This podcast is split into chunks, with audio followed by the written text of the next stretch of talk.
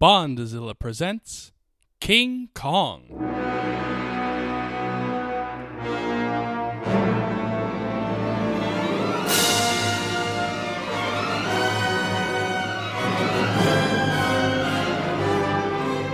Each week we dive into the world of King Kong. This week, King Kong gets an artificial heart and falls in love with a Lady Kong. It's 1986's King Kong Lives.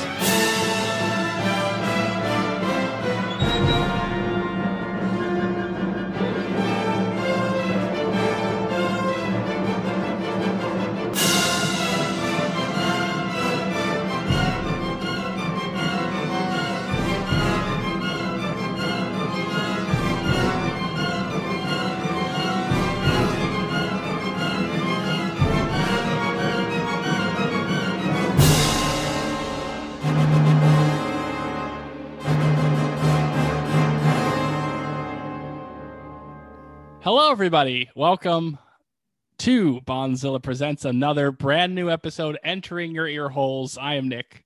I'm Will. And uh, yeah, we're back on the mic once again, uh, continuing on with the King Kong saga. Uh, as we make our way, uh, we're approaching, we're, we're on, to, you know, we're on the kind of pathway to the end of this kind of mini arc of King Kong that we have here. So, uh, it's going to be very exciting to kind of get into kind of this last sort of set of King Kong films. Mm-hmm. Yeah, definitely. Oh, for sure. Uh, before we get started, we, we do have uh, an episode today, uh, King Kong Lives, which there's surprisingly both so much and so little to talk about with this one, which is going to be very interesting. Uh, I did want to mention um, the uh, recent passing of Charles Grodin, who we we got the pleasure of talking so, uh, about. So this was crazy because it was just funny, not funny, obviously, but it, it was just so the timing of it was just surreal mm-hmm. because we just got finished. It's like I'll let well I'll get back to what you were saying and I have like kind of like a history with uh with Grodin mm-hmm. um just as a as an actor in a very particular way but it was just such interesting timing that we had just spent an episode um not too long ago revisiting a work in which he was like such a highlight mm-hmm. in the movie and he was just so good and then the fact and then to follow it up with like you know his passing um and then you know and then see all like the love for him come out obviously. Um it did make me want to go back and revisit some Grodin uh classics. Yeah so i was gonna say that like we we had the pleasure of, of talking about him on this podcast through king kong 76 which he is a oh, you know we we, we sang our praises for him throughout that episode even in in, in the in the lead up to it um, but you know, I just wanted to kind of mention it because he is one of those like he's kind of almost an actor's actor. He's an actor that a lot of actors love because of just he could really go into many different types of roles. You know, he, he kind of had his had his edge at comedy, but you know, he kind of has got his his action comedy with Midnight Run and his more comedic stuff, more specifically with the Great Muppet Caper and Beethoven, obviously. Um, you know, my history of him, I mentioned in that episode, uh, is with the Great Muppet Caper, as he's the mm. villain in that movie, and and the Muppets have always been uh, one of the other franchises I've toyed with, you know, doing as part of this Bondzilla Presents sort of thing. And if we ever get to do it, if we ever do get to, to talk about the Great Muppet Caper, that'll be just another movie where I sing the man's praises because he's so funny in that movie. But it's just like you know, I I really thought it was really neat, as you said, to kind of see, you know, him talked about a lot uh, after his passing and just the many different roles that are memorable of his. You know, maybe he was never the biggest star in the world, but he was such a memorable presence in all the movies that, that he that he chose to uh, to to act in. So I just wanted to uh, kind of mention it, and you can kind of you know say your bit uh, about uh, Grodin if you'd like. Yeah, I I grew up with him. I I grew up on the Beethoven movies. Mm-hmm. I mean, specifically the first 2 mm-hmm. Like that was like the one where it was just the VHS was just always running. It was such like a kid's background movie. Um, and I haven't watched it re- recently, but what from my I have enough memories of it. It's like oh, it's like a solid dog family movie. You know, mm-hmm. you know what I mean. Um, but I, one thing that stood out to me was Grodin. Like even to this day, like when I'm like because when I started seeing him when I was older in things, my reference point to him was like, oh, he's the dad in Beethoven. Mhm. And, you know, from a certain point of view, you could say, like, oh, well, you know, there are other kind of, you could argue, more prestigious things that, you know, or more notable things. And, and those things have come out as people have been like, you know, um, you know, singing his praise uh, since his passing.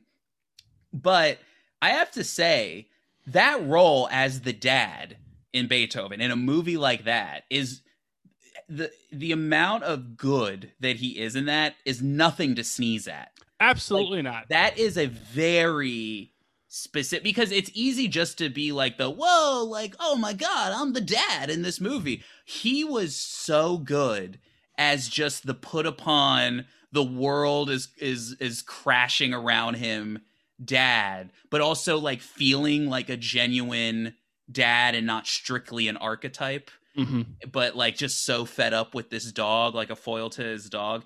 It, it- you would uh, you would relate to this, um, but the it, it's very similar to the praise we give for um, uh, Domhnall Gleeson in the Peter Rabbit movie, Yeah, that's not- where he just plays such he he just plays the human foil in a kid friendly movie like Yeah. really well Mhm. um, without it feeling like, oh, I'm just like an actor phoning it in as like the human character in this.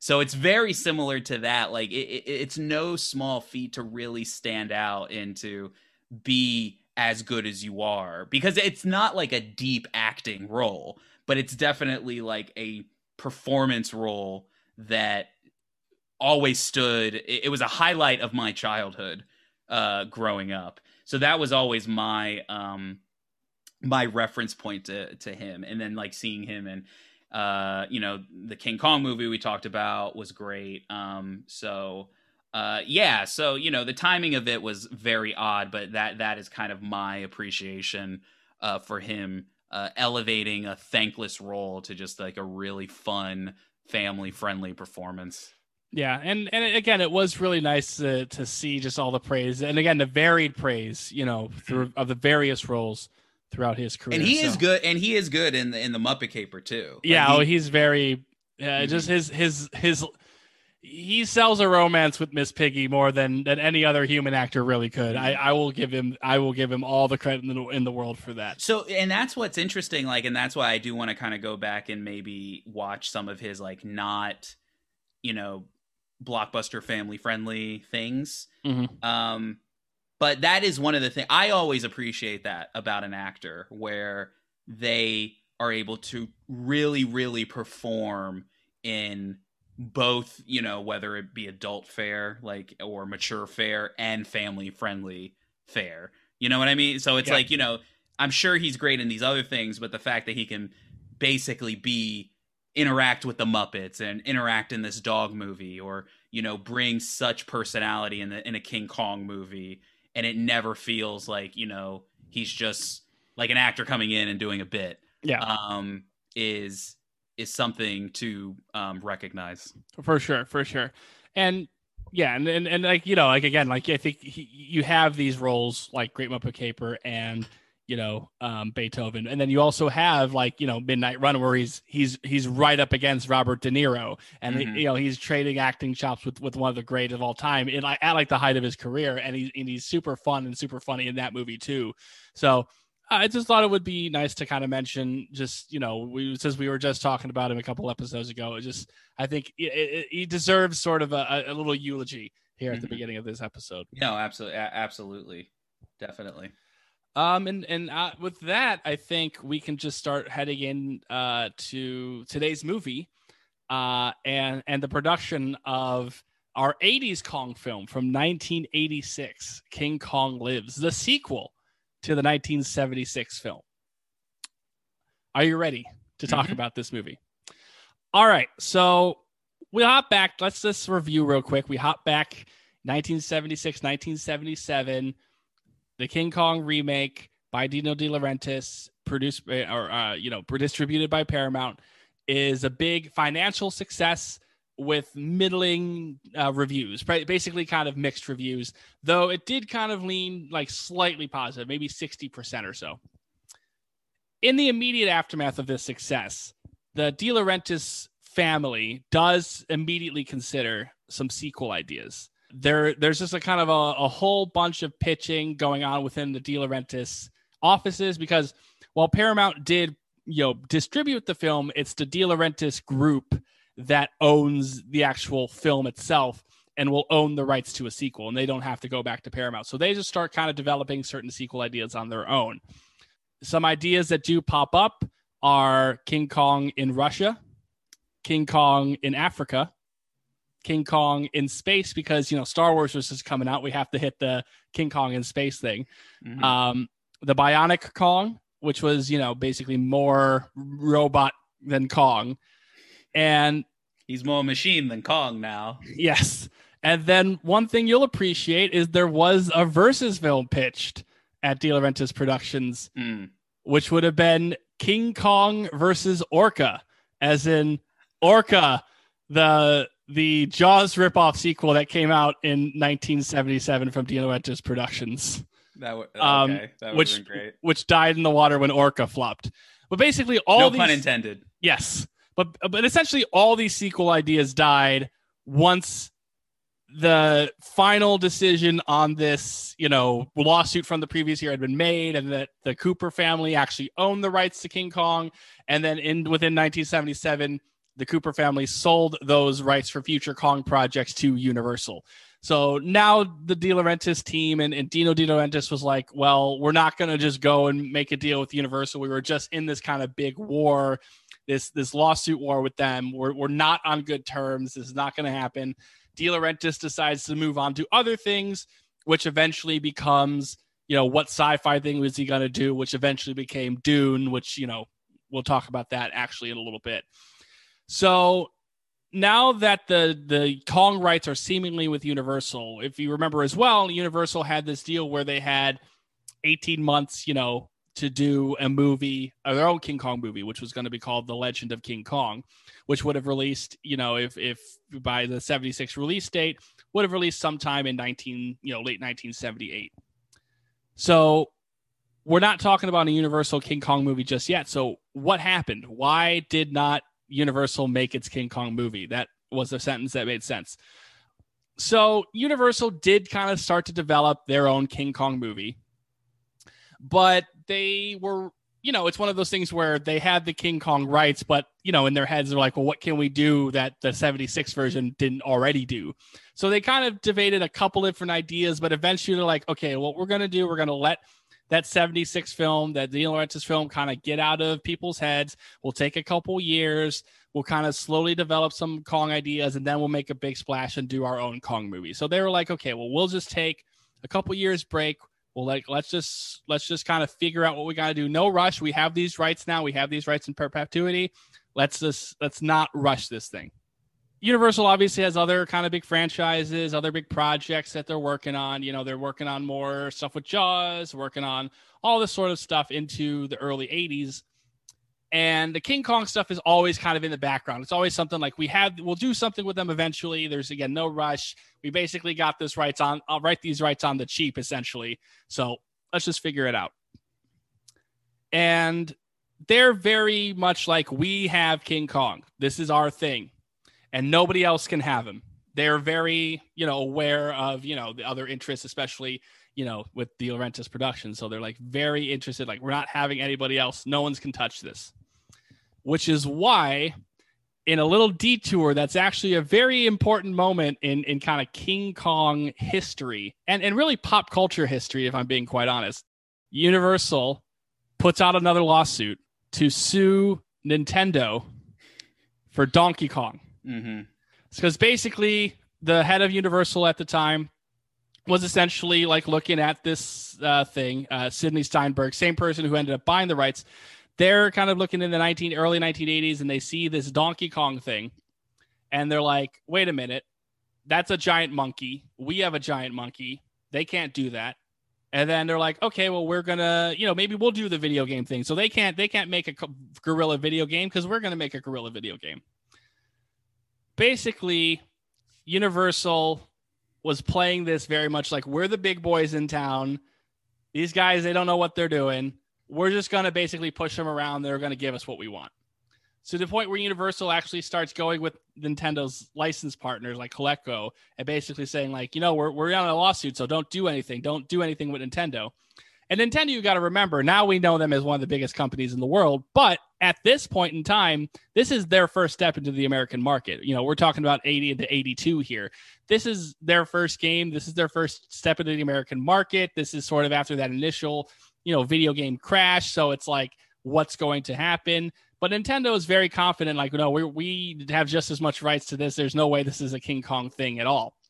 So they go hard. They hire a lawyer named John Kirby. Uh, and John Kirby basically makes like the the argument to end all arguments against Universal. He's basically saying you have no right to like talk to our licensees. That's you know that's not your right.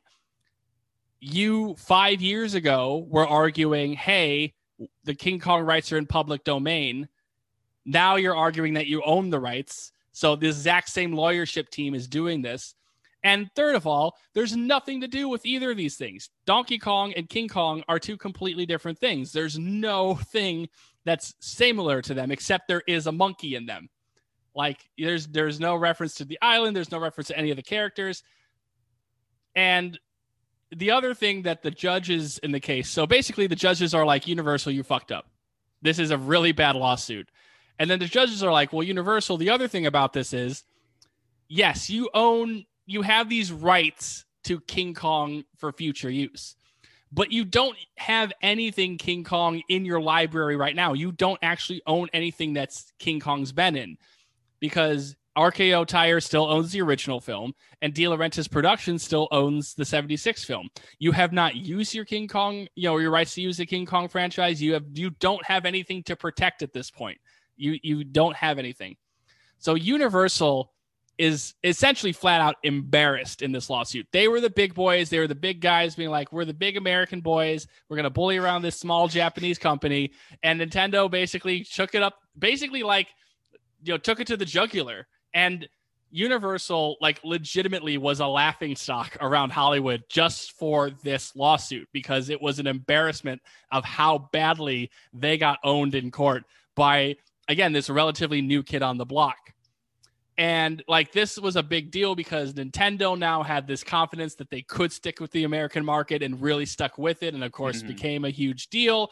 Meanwhile, Universal is basically like so embarrassed by all of this that they're like, okay, like let's just not talk about Kong for a while. Let's just not let's not touch that. Let's not let's just put it in the vault. Let's we'll do something someday. Let's not let's not do it.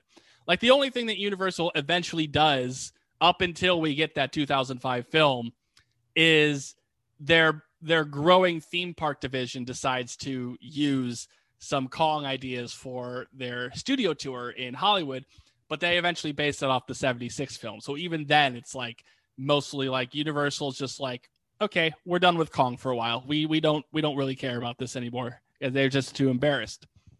So meanwhile, while that's going on, what's going on with Dino De Laurentiis? Now, Dino had had his big success in the in the 70s and had his big success with um, you know, King Kong and uh, some of the other stuff that he had done in in Italy, but since King Kong, he had he had basically been on a, a, losing streak to sort of say. He had produced Dune, which, you know, was a big, big flop. He had, you know, gone to do Flash Gordon, which was, you know, not, you know, as we talked about, not really a uh, a success either. But um Dino was always like Dino was one of those producers we've talked about. It's just like, okay, he's just got to move on. He has the confidence in himself that he he's gonna find that next big thing. There's no no sweat, no worry about it. So due to some some stuff with he produced the Stephen King movie Firestarter. North Carolina Governor Jim Hunt allowed uh, De Laurentiis to take over a warehouse in North Carolina for some film production stuff. And De Laurentiis used this alongside another acquisition when the De Laurentiis group acquired the Embassy Pictures line from Coca Cola which I, am figuring out by doing all this research, by the way, that so many of these early film companies got sold to really weird things. Like RKO got sold to a tire company. This Embassy Pictures got sold to Coca Cola. But eventually, all this is that De Laurentiis has North Carolina production studio now. He has kind of a library with Embassy Pictures and like a an actual production company within his like kind of holdings. So De Laurentiis decides to actually start his own production company, the De Laurentiis Entertainment Group. And De Laurentiis' whole idea with this is that, well, before he would always be kind of this independent producer and he would just come up with an idea. He would, you know, make a distribution deal with some studio and only get a part of the profit.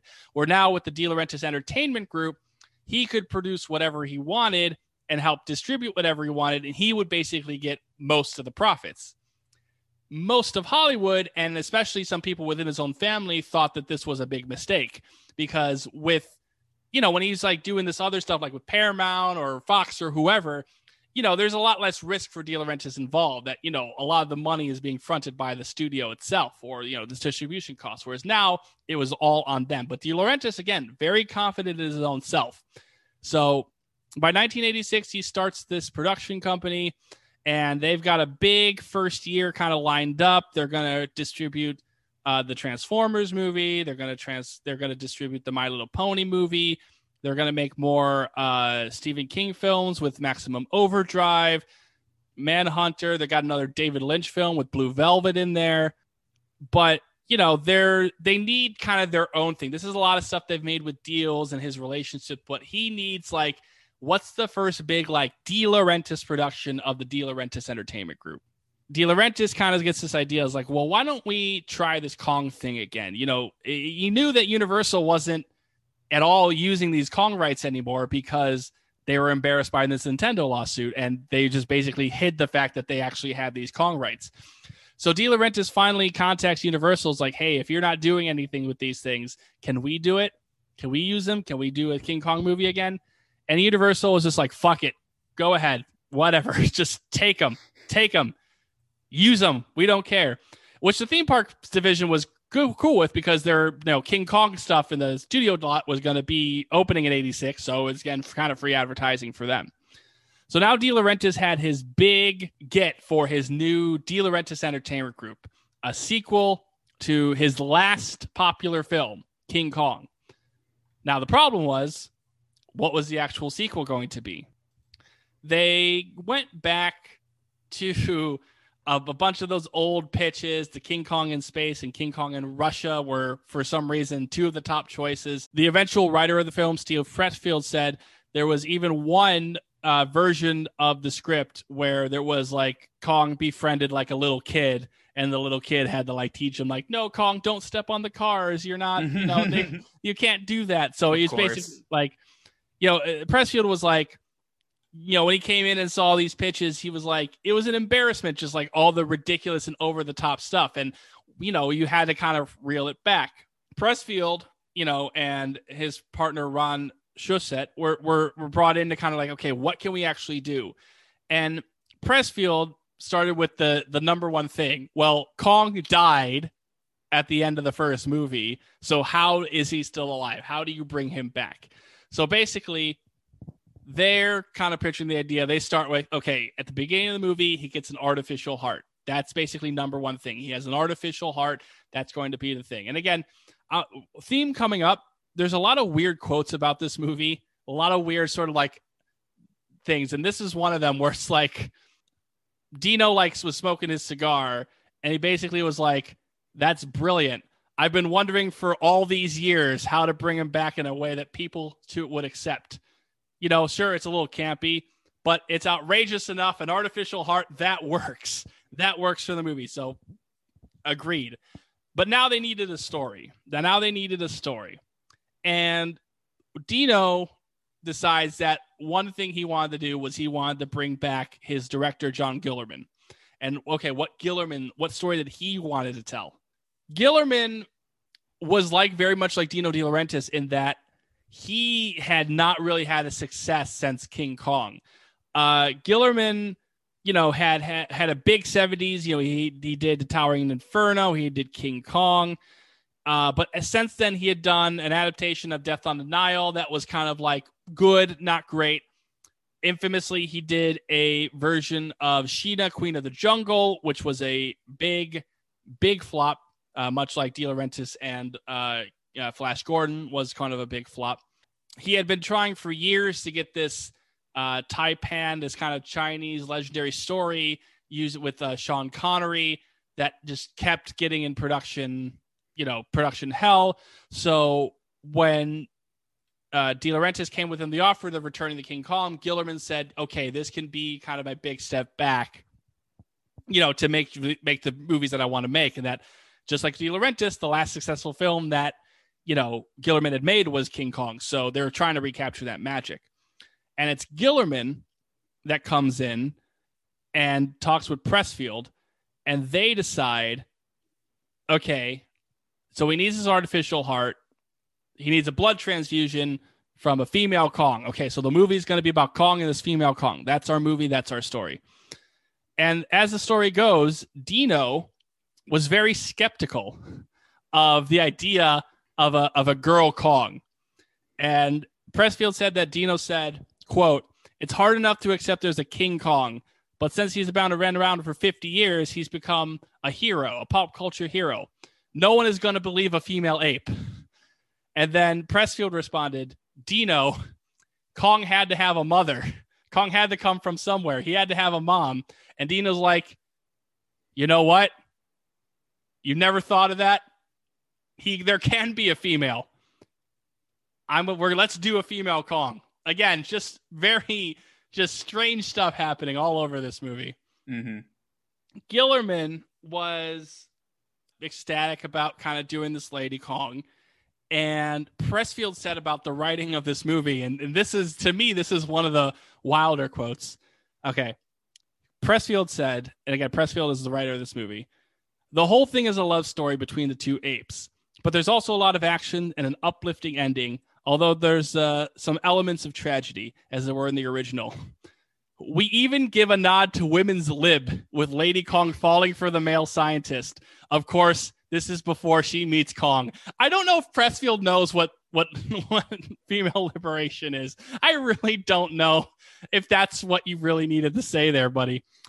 Anyways, so basically they kind of get this script going about the the female kong and the male kong and kong coming back to life and all all the stuff that we basically see in the movie. And this movie is kind of rapid fire. De Laurentiis wants us out for this first big year of his production company the De Laurentiis entertainment group.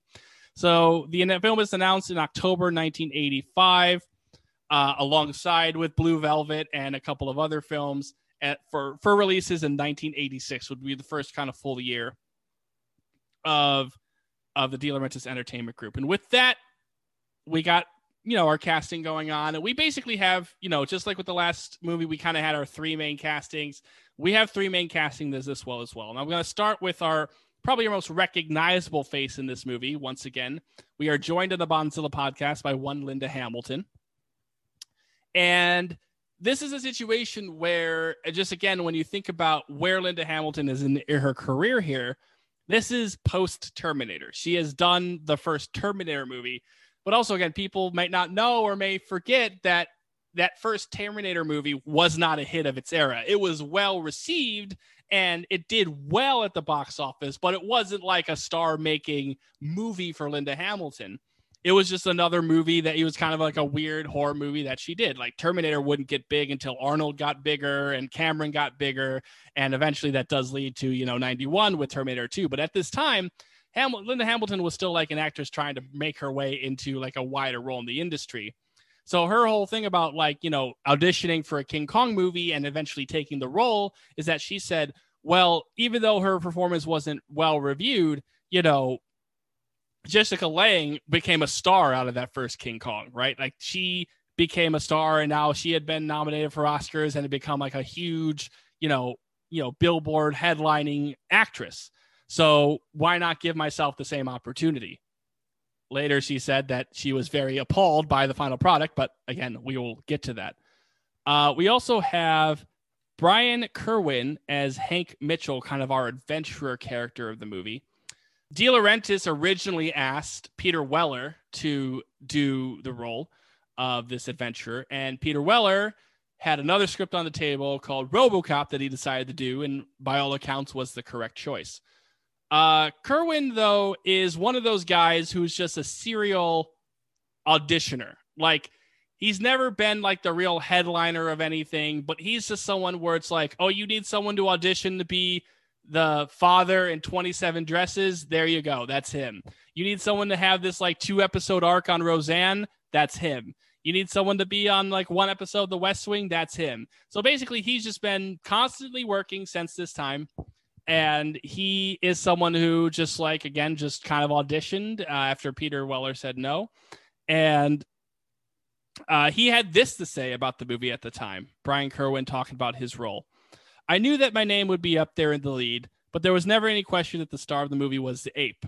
Also, the 1976 movie had such low prestige, and Jessica Lange was ridiculed. But then so was Christopher Reeve for Superman and look at the sequence sex, uh, success of those two. So I don't worry about the movie. We tried to have fun when we were making the movie without poking fun at it. It's an adult fairy tale and it adds humor. If people think it's a silly piece of fluff and we're all jerks, that's the way it goes. I hope that doesn't happen. Um, good for you. Uh, and then Linda Hamilton had this quote about the movie as well. She said, uh, I'm happy I don't have to get picked up by the monkey and become the object of his desire. I save Kong, and it's nice to play someone who is not hysterical and dramatic and intense all the time. Uh, so they're just kind of like again trying to kind of become stars, trying to become things. And like, hey, a new King Kong movie after you know the first one, you know that was still kind of a star-making performance in many ways. And then the last one I do want to mention in terms of our human cast is John Ashton as uh, Lieutenant Colonel Archie Nevitt.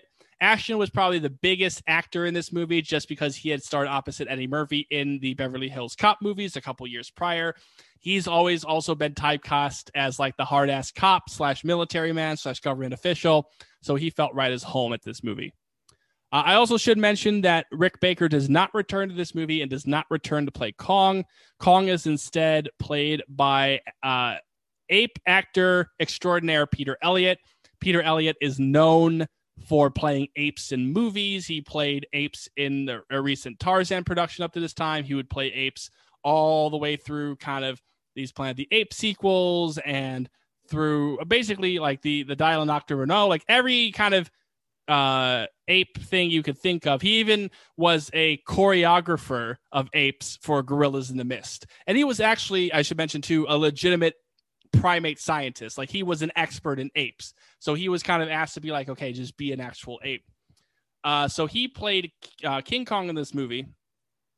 And Ye- Lady Kong was played by George Yiasoumi, uh, who was someone Peter Elliott had met while play while filming like that 80s Tarzan movie. So he just asked, like, hey, can you want to play this other ape again? And George was like, sure, like it's, it's work. I will take the work. Um, according to the opening credits, Carlo Rambaldi does return for the special effects, although looking at the end credits and any of his IMDb pages, there's no sign of him having done this movie. So my assumption is is that they credit him because he created the technology for the animatronics and the suits from the original 76, which they do reuse a number of stuff for Kong at least. Um, and he may have had some active role, but again, it doesn't seem like, according to his own like kind of filmography stuff, that he he credits himself on this movie. Um, so the movie is sort of produced throughout '86, and one of the main things that happens in terms of the actual production of the movie is Guillermin he is just a mess. If I if you remember as well when I talked about uh, King Kong 76 that Guillermin was a very intense director. He was the type of director that yelled at his actors and yelled at, at like everybody and like was looking for perfection. And while in 76 Dealer and his team were able to kind of calm him down, this movie Guillermin was just sort of he has just sort of lost his kind of directing passion and it kind of really came out in his own frustration. Uh, another thing that happened is in that kind of the the Sheena era of his directing, his son had died in a car accident, and that apparently really took its toll on Guillermin, and it really all came to a head here, where Guillermin essentially leaves the production halfway through. Um, and is replaced by a 21 year old uh, documentary director named Charles McCracken, whose uh, IMDb only has this movie and uh, an additional crew thing for a movie called Lost Tapes in 2009. So basically, this guy didn't really do a lot. Apparently, he was fresh out of film school, just kind of like was it within the like kind of like almost an internship within De Laurentiis Entertainment, and basically was like thrown in like, okay, you got to finish this movie. He's not credited in the movie, of course, but basically it was an open secret that Guillermin did not uh, finish the movie. And in fact, Guillermin essentially retired from filmmaking uh, after he left this movie. Um, but by all accounts, it you know filmed around North Carolina, which is why most of the movie takes place kind of in Georgia, in in sort of the hilly atmospheres of Georgia and North Carolina, that sort of thing. Uh, you know, obviously a good amount of once again on locations shooting, but basically, you know, this was the movie that they that they just were trying to make. Like, hey, we're trying to be a Kong is a good thing for our De Laurentiis Entertainment Group. Let's put out a Kong movie. There's really nothing more to say about it. Like, there's really, I would say, honestly speaking, that this is. I would I would say that this is like the least known about like a Kong movie because even with Son of Kong, you know, we have kind of the mystery about it because of what happened to O'Brien and, and, and Harryhausen's trying to prod what was happening with that movie and sort of its direct connection with the original. But this is just one of those, it's just like nothing's really out there about like the actual making of this movie. So, um, that's still quite a bit though. Uh, yeah, and it's like I think that was what was most fun about doing this research was kind of finding all the like little twists and turns, like how Nintendo gets involved a little bit, and how you know, sort of like this kind of, you know, this history with with a big producer like De Laurentiis, and and sort of the you know, kind of him trying to really reestablish him, his name as a producer with a movie like this. Yep. All right, well, I think with that I think it's about time to uh, figure out how exactly King Kong lives and what it means. What does it mean? Well, I don't know. Let's get let's get into it. It means the horniest King Kong movie. yes. All right, let's get into it.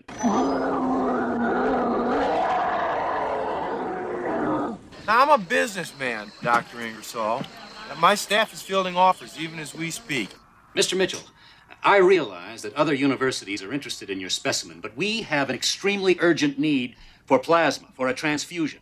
I ain't selling blood, Doc. I'm selling the whole damn monkey. I realize that, and we can negotiate for him later. But right now, we have got to have him here as soon as possible. Wait, him? My ape ain't a him, it's a her. Mr. Mitchell, this is Dr. Hughes, Chief of Primate Research. Did you say your beast is a female? Yeah damn good looking one, too. No. We cannot bring a female here.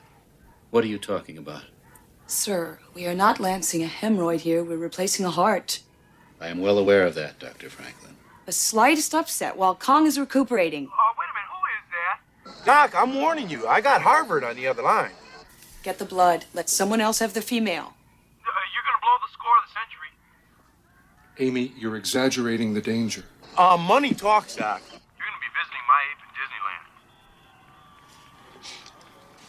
We can advance you $10,000. Well, that ain't exactly filling my rice bowl. Well, what if the operation fails? Then another university will have the only living ape.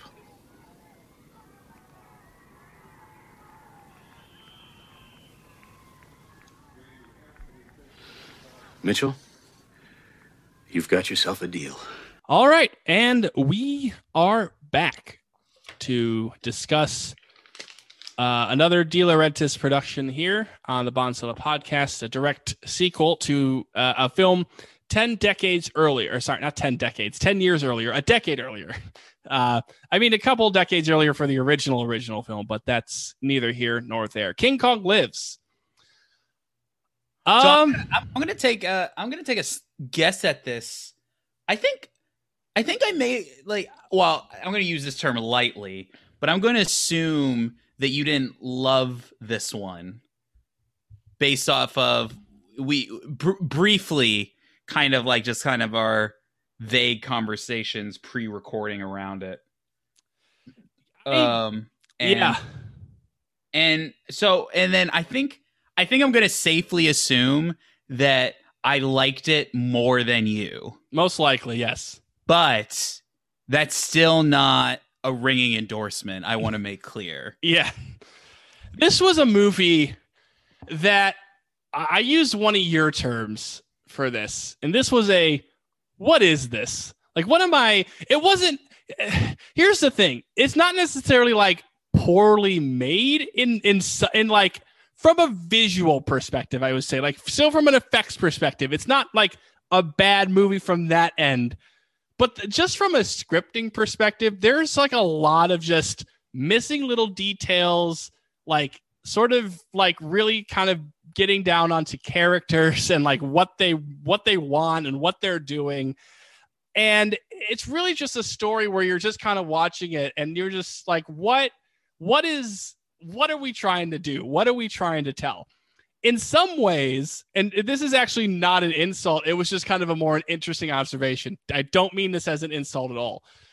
This, of all the King Kong movies, sort of reminded me most of like what a Toho movie would be because uh-huh. it just just because like this one especially with the suits like and especially with the Kongs acting in the suits definitely felt like a lot of stuff you would see just kind of like the silly stuff that they do in like a like a like a Godzilla movie. If like Godzilla fell in love this is sort of some of the stuff they would maybe do at least especially early on. I, I just I, I really just want to talk about this movie because like I didn't really love it but I also I still kind of don't know what to say about it. I really don't. Mm-hmm. yeah so I don't know. I I didn't I didn't really dislike it. I didn't like. I, I didn't have like. It's funny because I heard. I, I'm hearing what you're saying, and then I've kind of seen the other reactions to this to this one. Mm-hmm. Um, and it's often cited as a low point for like the Kong franchise. Um, and I don't know. I I didn't. I wasn't that opposed to it. And its biggest flaw is that it's kind of becomes it's just kind of unremarkable. Yeah. Um in that in a lot of ways it feels like the watered down version of the first movie. Mm-hmm. But that being said, I did come out of it. I thought that there were some kind of um there was some value to some of the things that it was doing in the way that like like to me the lowest of these is Son of Kong mm-hmm. to me, which is a movie that doesn't really become a Kong movie until like maybe the last 20 minutes and then it's just kind of like haphazardly put together.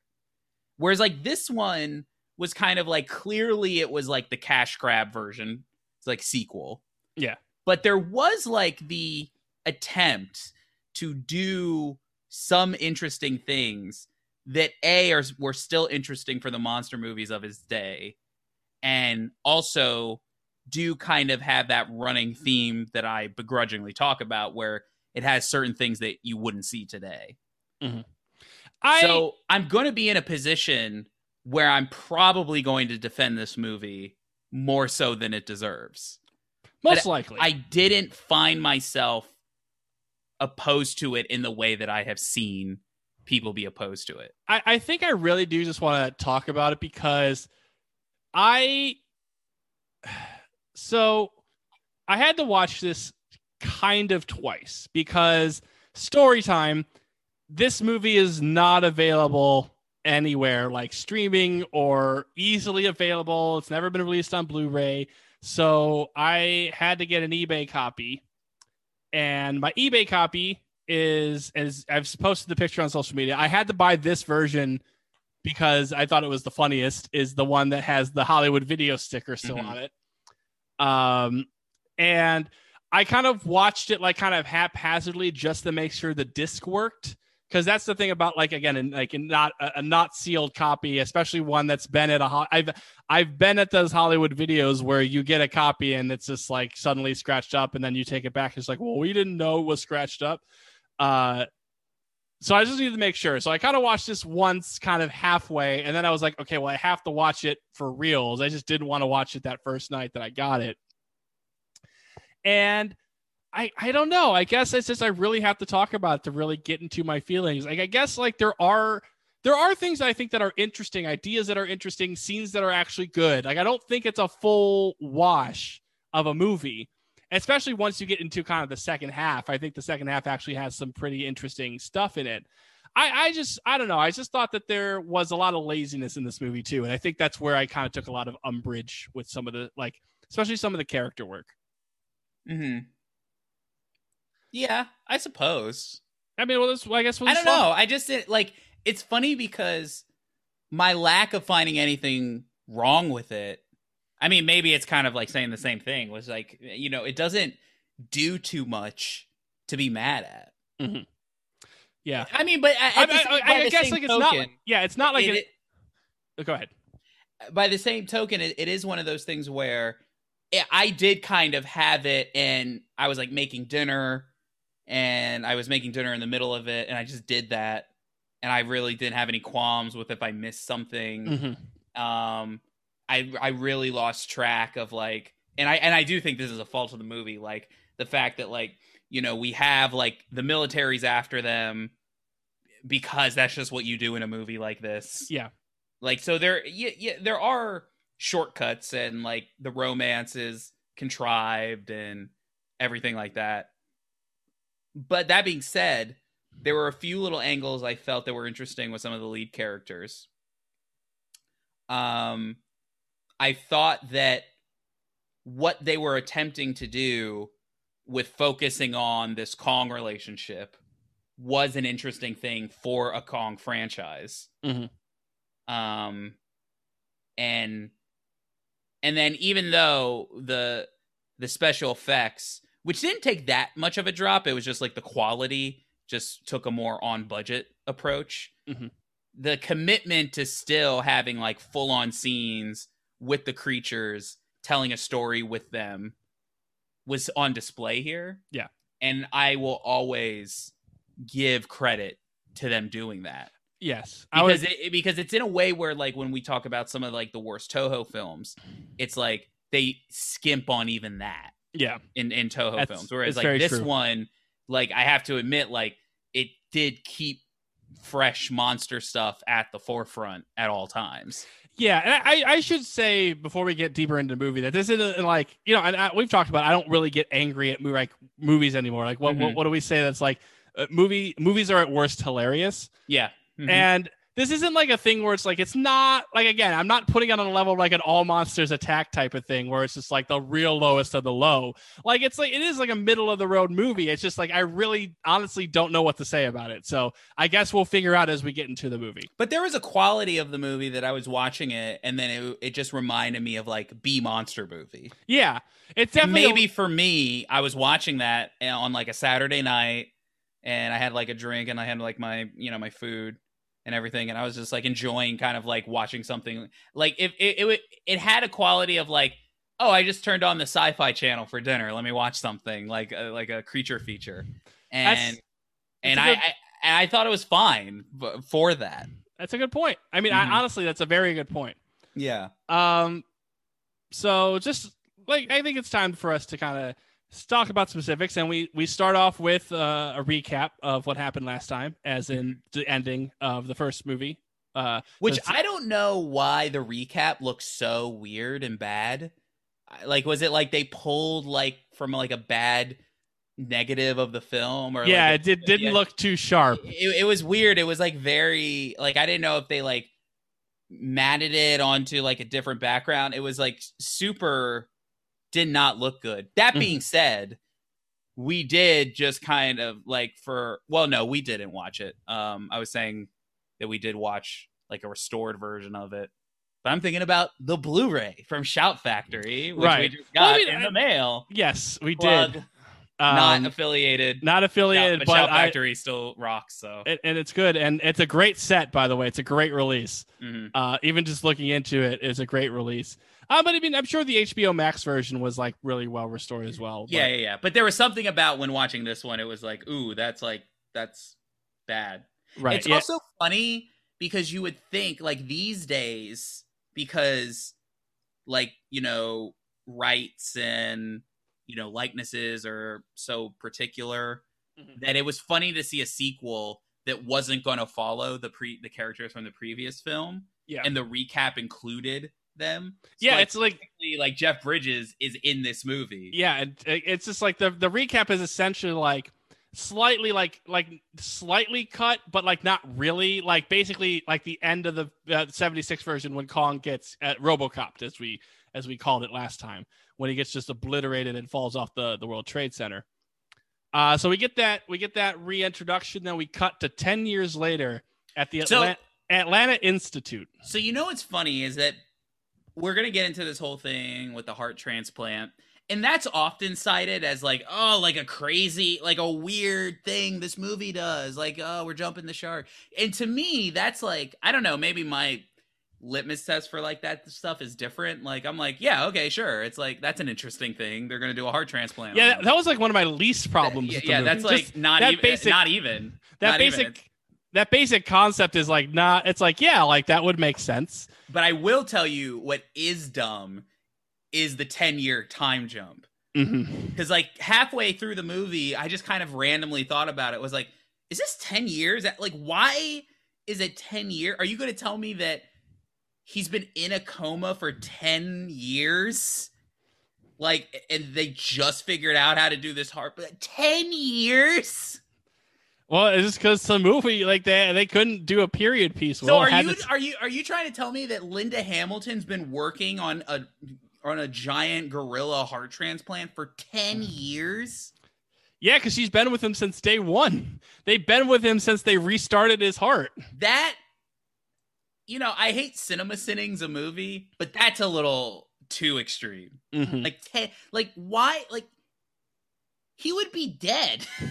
I'm sorry. But he's giant that's That makes just- no sense.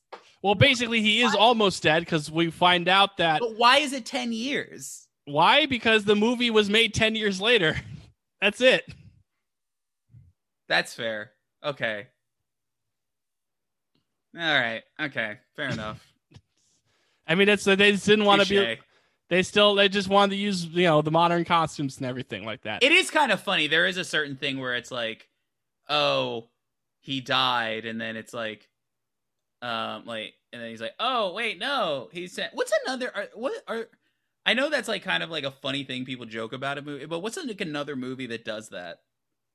I know the most recent Halloween is kind of has a like a not the same thing, Mhm. but it kind of has one of those where it makes the the ending of the last one funny because the whole thing is like because for those of you who don't know the new halloween film which is also named halloween uh is a retro sequel which is my least favorite trope in movies today Yeah. worse worse trope than reboots or remakes is the erasing all the other ones so you can seem like you're smart but anyway so it you know this new one halloween which is a sequel to another movie also called halloween um but they do the thing where it's like all right well at the end of that movie michael myers does like the awesome thing where he like disappears. Like you know he's like oh my god we killed him. And then you look over it's like oh my god he's gone. Where did he go? And then if you skip to this new halloween which is technically a sequel they just been like and later that night they arrested him.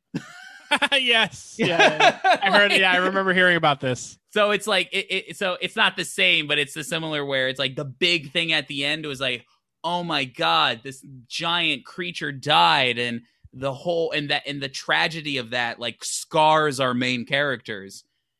But he's actually just been in a coma for ten years. right like and it's like it's even to the point where like you know the whole thing again at the end of that first uh the 76 movie is like you hear the heartbeat slowly go down and then he specifically mentioned like yeah linda hamilton's been with him since we restarted his heart after he died like it's basically they literally like restarted the giant ape's heart but unfortunately it does seem like kong is on his way out because yes, they have built this seven million dollar artificial heart for Kong, Mhm. but but he's been in a coma for too long. His blood is too thin, and they need a transplant. And unfortunately, Will, no creature on Earth matches the blood type. I, I'm sorry. I just I refuse to believe this took ten years. Like I, I understand that you know innovation and sometimes you know because of economic reasons things move at a snail's pace. But like for a for a thing where it's like, all right, here's a giant animal that apparently is this university's like top priority. right because it, it's like they, years to make a heart. Right, like, and, it, and it's the thing where it's like they're like like we're competing against Harvard and Yale, like we deserve to be like named alongside them, and this is our big project. And I and I know that like the head of the university is like painted as like he's like the unreasonable, greedy head of the university. But like I kind of understand where he's coming from, where he's just like, "Well, what do you what do you mean he may not make it after this? You spent 10 years making a heart." And then Linda Hamilton's like, "Yeah, well, what do you expect? It's been 10 years." like I'm like, "What?" anyway, um yeah, so there's like there's no man or ape on the planet that will suffice with blood except for this lady Kong that's on That- the other side of this movie. That's just around. yeah, like okay, so this is my because because then we're introduced to uh, our other main character, this adventure guy Mhm, who we just cut to, and he's just on an adventure in Borneo somewhere. and mhm. he's just like has a mule and he's like yo mule you're tired all right i'm gonna take a nap and then he just like he gets he like he rests like on this pile of leaves which i'm like like what did you expect? Like why like i was just kind of like he just sits on this pile of leaves and just doesn't question why it's there at all.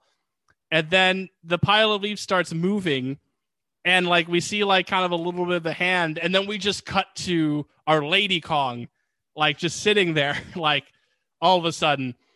And i guess there's this is one of the things that like kind of one of the things that i kind of like had a commentary on is that there's really like no true character introductions in this movie in terms of like actually introducing the characters to us because we first go to Linda Hamilton and she's literally like, "Listen, I've been on this Kong thing for 10 years, but he's he's going to die unless we find a miracle." And like never at this point are we like in like, you know, I don't we don't need in this scene specific, but like never in the movie are we like interested in like why she's been on this Kong case or why she started on this Kong case or why she's still fighting for this Kong case. She's just kind of like, I'm in charge of Kong and I want him to live because it's my project. Then we cut to this adventure guy. We don't know why he's adventuring, what he's looking for, what his deal is. He's just kind of adventuring out in the middle of Borneo and like an actual island somewhere. And then even like the the introduction of Lady Kong is just like there's no like majesty to like this introduction. It's literally like we see the hand and we just cut to this like oh the, it's another giant ape. Oh my gosh. Mhm. And I just felt that like you know it's just one of those things where it's just hard for me to like really kind of just get any angle of like any of these characters like like in who they are especially because like we'll get to another thing about our adventure guy in a second when we talk about the next scene but it's just like like this movie's just a whirlwind of like introducing like these concepts and just there's no point to me where it's just like we have these actual characters become characters they're just kind of there to like you know play into these specific scenes and, and stuff I think you've been spoiled by these Trek movies we were watching. I think you haven't watched a B hor- a B I- monster movie in a here's the while. th- i mean here's the thing though i can respect that uh huh. but there is also plenty of like of the like the Toho movies we watch and the other monster movies we watch that do still give some sort of character to at least like something like a little li- nugget. listen. I understand. I'm not trying to say like, oh, like your expectations are too high. I'm not trying to call that. I just want to. I just want a nugget. That's what I want. I want I- something. I, okay, want so a I'm line. gonna- I'm gonna, I'm gonna, I'm gonna offer. I'm not gonna push back, but I'm gonna offer an alternate opinion on, on this. Is Yeah. that I do think, while I agree with you, because there is a level of like, especially coming off of the last movie, Yeah. Linda Hamilton pops up. Like, who is this lady? Why is she so invested? But at the same time, the character is is that she's invested in making sure this heart transplant works So like that is the movie's like that's you know Mhm. kind of like the shorthand for like she cares about this thing, this uh this creature. But I I less about her because I would actually give you the point about on her. I actually do want to talk about the Brian Kerwin character, Mhm. who I actually did like for this very reason. I thought that you were 100% right that they introduce him as just kind of like a sleazy trying to make, you know, just kind of white guy going throughout like, you know, the jungle trying to like make a big score. Is like and, they, you know, that's kind of what they um I- introduce him as. And what I liked that the movie did, and a actually I, I think a pretty good bit of character writing, is that they slowly start to show that okay, yeah, this is something he's doing with a big score, but he also recognizes that you know, oh, he's transporting like a giant animal and he's showing care and affection for this creature. Like he's not just like solely an opportunist that he's like, ah, whatever, it's just a giant dumb animal. That they slowly show that he is a guy who is like, okay, this is like a living thing, and he wants to treat it with safety and respect as it goes. And therefore, it made it believable when he takes the transition into like, okay, now we got to protect these two creatures. And the fact that he he does more in the movie technically than Linda Hamilton to make sure that happens in some ways. So I was on board with the Brian Kerwin character as as the film went along. Okay, So I, I will defend that part. I think my thing about it though, I, I and this is a thing that like, you know, I think I was a lot harsher on this thing than now at when I was a lot harsher on this part of it when I was watching the movie than I am now. I will say that. But the one thing I, I kind of was like, because I, I think you're right. My thing though is like he kind of finds this thing, then he does the one scene where like you know, he makes the negotiations. And then the next scene, he's like caring for the Lady Kong. And it's like, I kind of wanted at least a little bit of a, like an in between on some level, either like, you know, like, I guess there is though, because when the natives of Borneo like shoot it, he's like, don't kill it, don't kill it. I guess there is a little bit of that where he No, kind of see, cares like for the- it. Like, or, that's but that is what I liked about it because you're introducing this character as I mean it, it would be like this and this is kind of uh, it- it- just imagine it's like any other animal and yeah is there a level of like ethical issue you can take with this of course Yeah. but like he's like getting like a rare animal to as like all right and he's going to give it to a university and then he's going to get his payday. But then like on the way there like it's not like he's just like some guy who's just going to throw it in a cage and not care about Right. it. He's going to make sure like it's nurtured and cared for.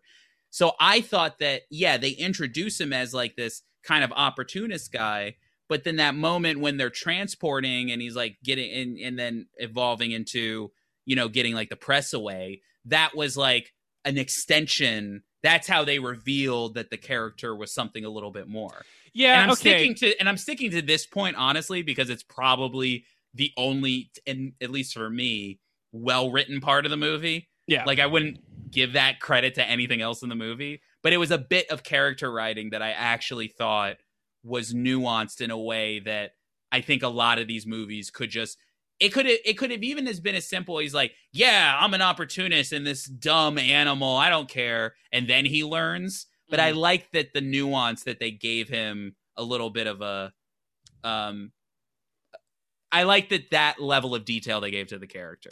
you've kind of turned me around on this. I will admit because the initially, initially that problem was has that you like it was like you went from that scene like where he's negotiating, he's kind of being like the greedy, like I want like I want my Mhm. money, Yeah. and like I, I kind of initially had an issue where like it went from that, and then it cut immediately to them arriving in Atlanta, and like he's like, hey, like it's gonna be okay. So I was like, oh, I thought it would have been like you know like is he greedy or isn't he? But I guess. You've kind of turned me around. It's like he really isn't greedy. He just kind of took the opportunity, but he is genuinely a caring guy. So Right, right. kinda- okay, like I- that's like I've the kinda- okay. reveal. I've got I to turn, agree with you that when the movie started, I almost tuned out because I Yeah. was like, oh, all right, this this this type of chucklehead, like I get it, yeah. Um, a couple things though about all this. There's still some things to riff on this. First of all, I just love the the the contrast where it's like Kong is on this like mysterious island, always surrounded in fog, and there's like a big society around him, and there's a giant wall, and like to kill, you know, to like get him transported, they have to like fly in a bunch of chloroform and dig a hole and have him like this whole complicated thing. Meanwhile, Lady Kong's just been hanging out on Borneo for whoever knows how long, and no one's ever found her before. There's just no sense of like, oh, like the, even like the natives didn't really know about this thing. So Yeah. I guess they're kind of No, I, I, yeah, I, I got, I got you. Yeah, Um, you're not, you're not wrong. And then the other thing I liked is so there there's a whole other scene where uh the Kerwin Brian Kerwin's character is like he's at a camp and you know he's like getting shaved by like like you know he's just getting shaved by some woman some like native woman of just like you know he's making these negotiations. He talks about like how hey my my Kong my my, my monkey's a lady pal. I've got a female ape, and then Linda Hamilton's like, "Nope, we can't have the female ape near him. We can't like let Kong, you know, be near him at all." And then, you what know, was the reason for that? They they brought this like plot point up several times, and it struck me as more of a contrived plot written way. it's like, essen- I mean, it's essentially because they like Linda Hamilton's like, well, if Kong gets horny, it's gonna cause some problems. Like that's basically what it is. It's like if- right. if, there's a female in the area, Kong's just gonna want to like fuck it. I Which guess. seems like a ri- I listen. I haven't studied animals, but that seems like a pretty irresponsible take. yeah. when you're, when you're like, it's like, oh yeah, well, even if it's a female, like we don't want to get it around another one. Yeah. That just seems crazy. I also like that. Uh, alone and and isolated and away from its kind. One hundred percent. Maybe I'm wrong. Maybe maybe maybe I don't know what I'm talking about. Right. So he's like, you know, the this explorer guy's playing hardball. At one point, he's like, "Listen, buddy, I'm I'm getting ready to sell it to Disneyland." Which I'm like, "What is Disneyland gonna do with this giant ape?" Like, like whatever. Like that's a Disney thing. That's not like a movie thing. But Can I actually that Disneyland comment? I don't know why it reminded me of this, but one of like the interesting kind of weird plot points that doesn't really pay off in an effective way is that now they kind of retroactively like fit Kong into this like he's kind of like an icon. Like that it's kind of like this niche thing that like eventually when the heart transplant like goes through like it's like on the news it's like everybody's happy. Kong made it.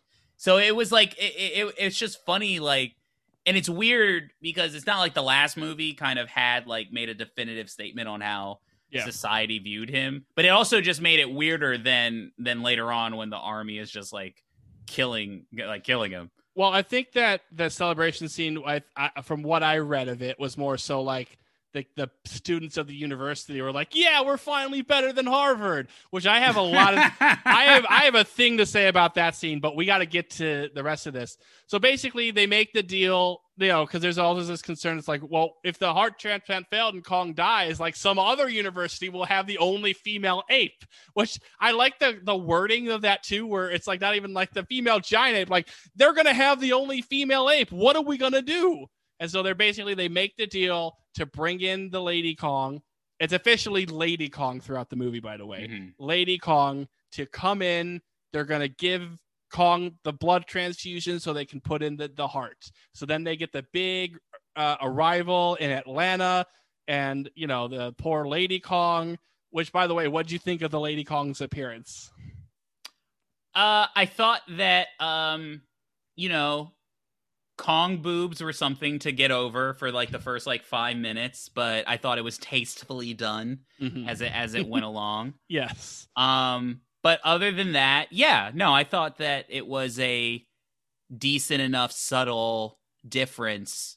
I mean, what I did like about it was like even though it was like kind of like very subtle body shape and like color differences between the mi- uh, between Kong and Lady Kong. Mhm. Um, I I just did like that. Like when you saw one, you knew exactly which one. Yeah, It it was was. it was a, it was kind of a nice kind of design. Like they give Lady Kong like slightly chubbier, like appearance as well. With, Yeah. like a light lighter hair color. So it and I think like especially when they're on screen together, it kind of worked. Yeah, and well. it, it's funny because like when Lady Kong appears, like no, they do not as effectively cut between like the big Kong hand to the big, you know, person in a suit. Like they don't quite effectively do that.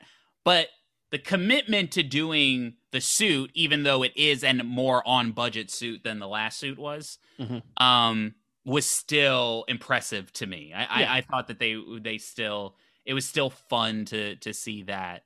Um, one thing that I did not love throughout the entire movie, though, is that there is a lot of Kong in distress screaming in this film, Mm, and that I found that very upsetting yeah, because it's not pleasant. animals screaming because of something people are doing is very upsetting to me. It, it it's very easy to kind of get in that like like mindset. Of like, I, I it, it it doesn't. I do not like it.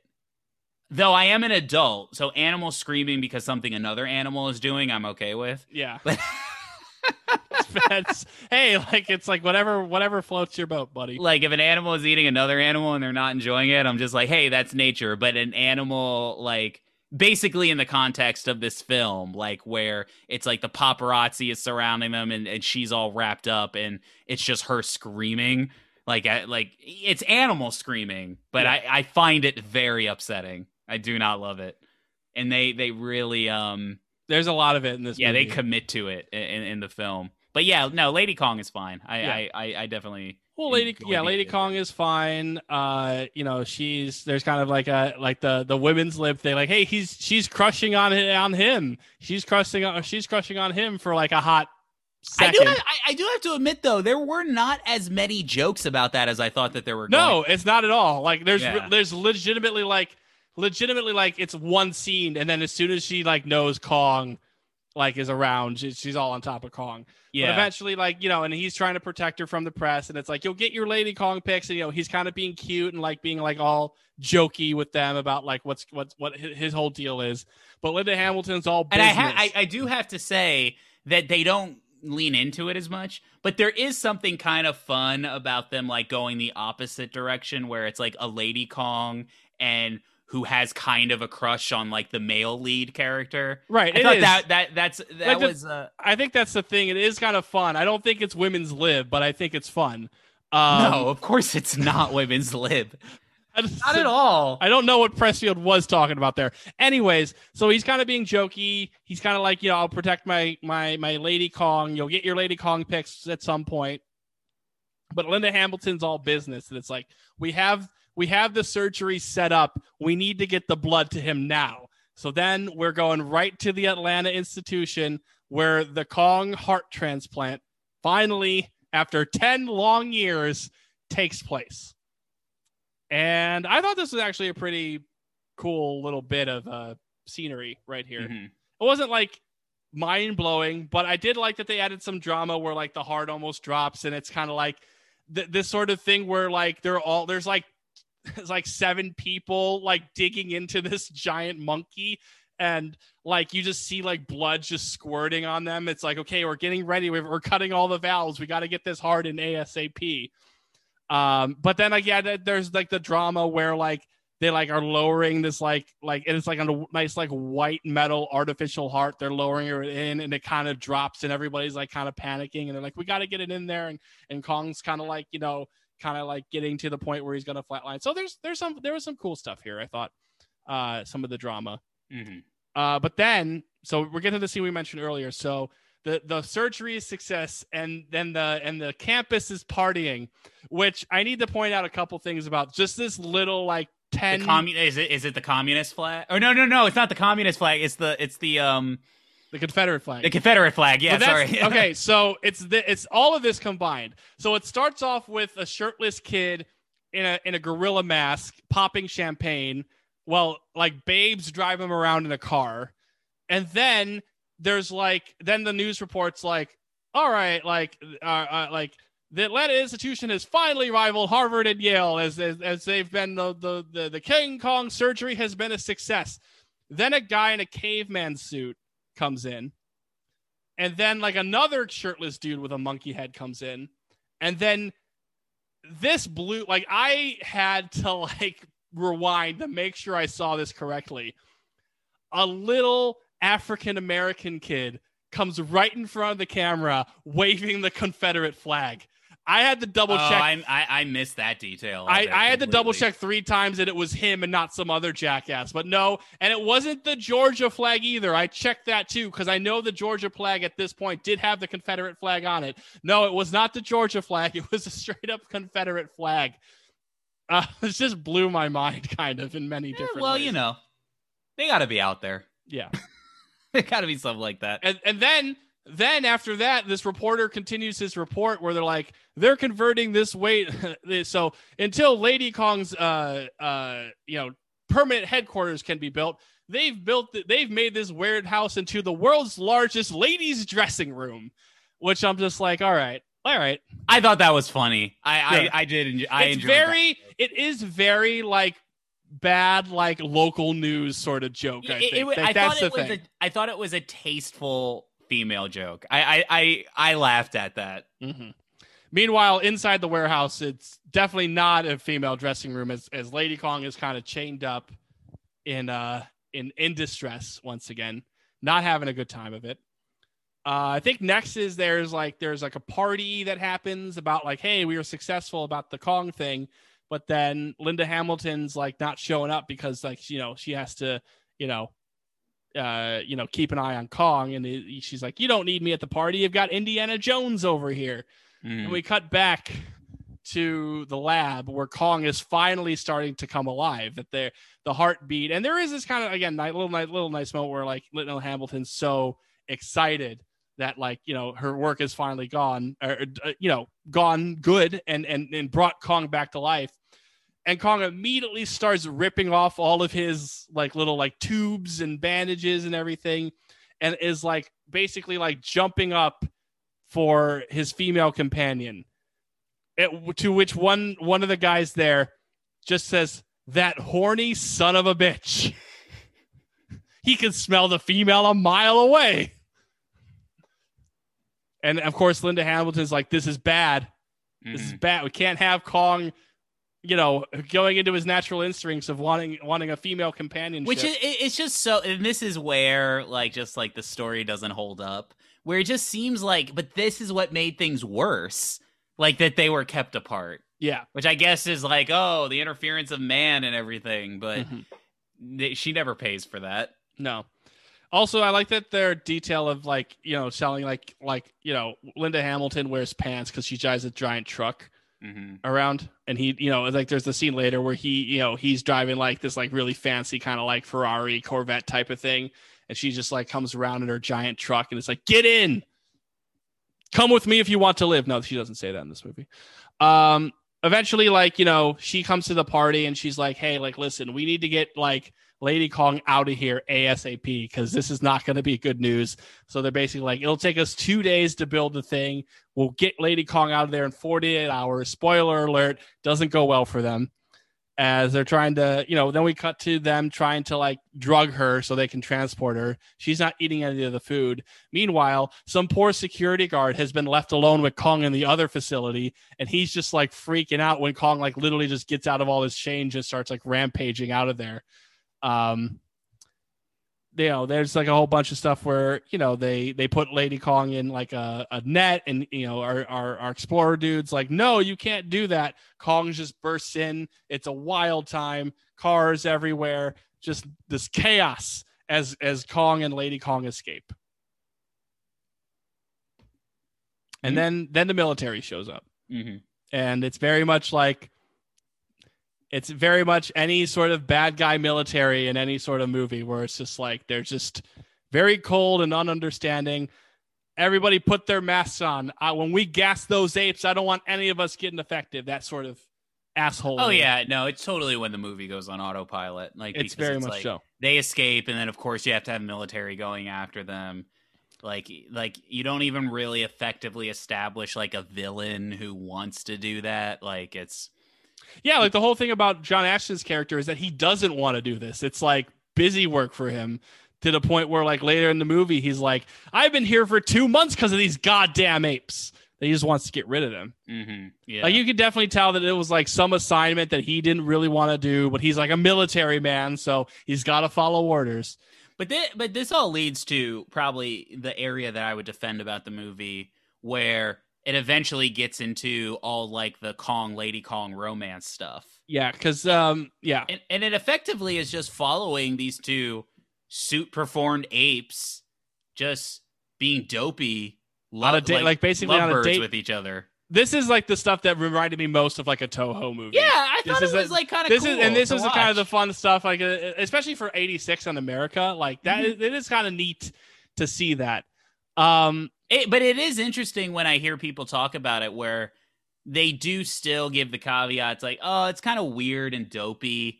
But like, I mean, I I don't know. It's one of those things where I always find it funny where it's like, you know, people will complain about like the like modern day monster movies of this nature to be just like actiony and set piecey, like you know blockbustery.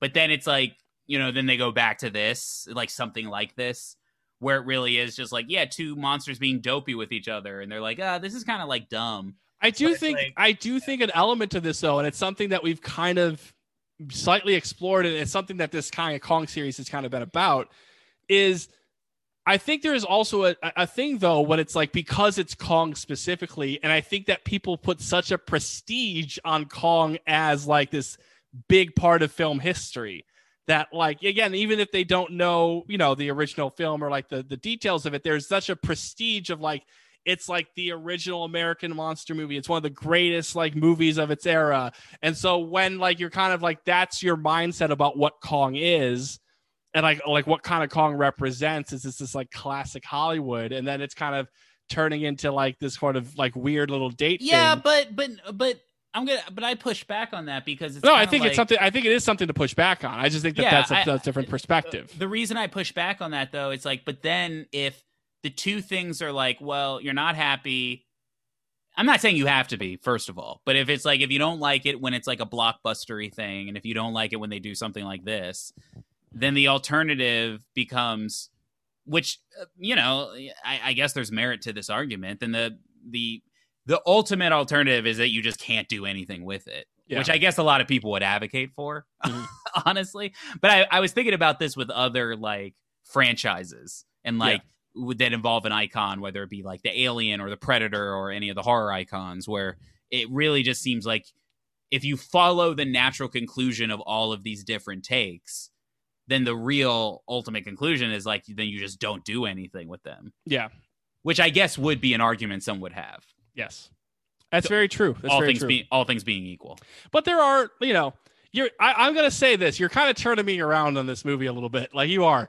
Like Yeah. what? What? See, this is I mean, I, I, I, I don't, I, you know, I don't need you to. I mean, like, let me not, I, you know, I'm not saying like, oh yeah, come over here on the King Kong Lives No, Love. but, but I think this is why I wanted to talk about this movie because I really didn't know what I like wanted to say about it. But like Mhm. this this love scene or this date is kind of has some fun little goofy moments because it's like Kong offers Lady Kong like some lunch and Lady Kong just like takes some grass from underneath him and like laughs at him.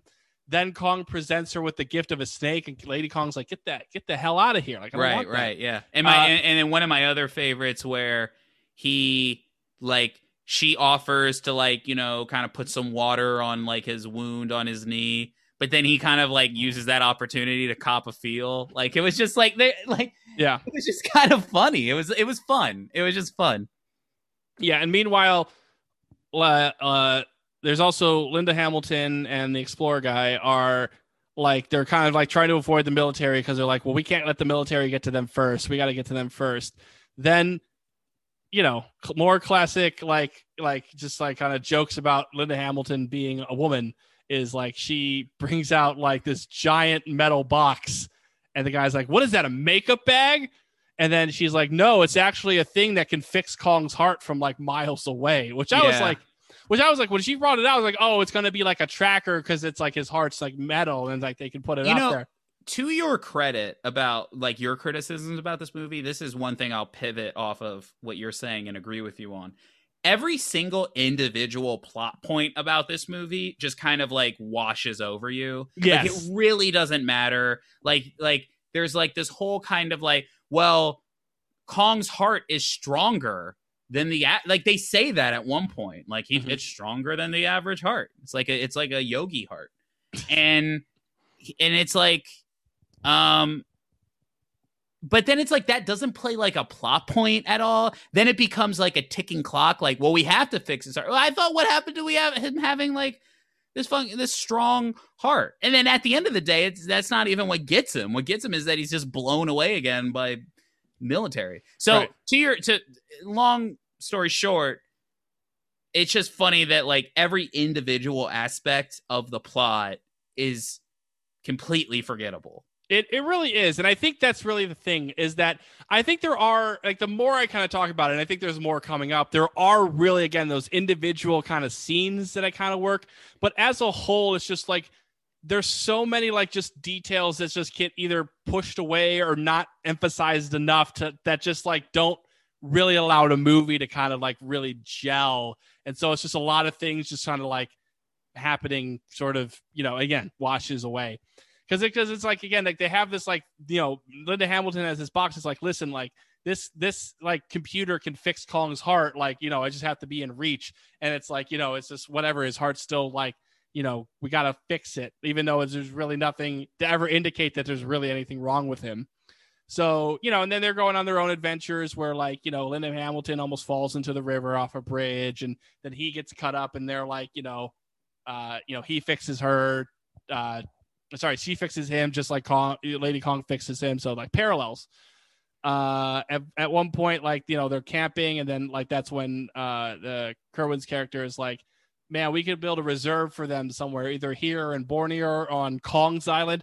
Which is another thing I want to point out. None of these movies have called it Skull Skull Island. I've noticed that. Yeah. It's Skull Mountain in the first two, and then you know where is it officially called Skull Island for the first time? I think it's Is it Jackson's? Does Jackson's do that? I think it's the Jackson movie. I think the Jackson movie is the first one to call it Skull Island.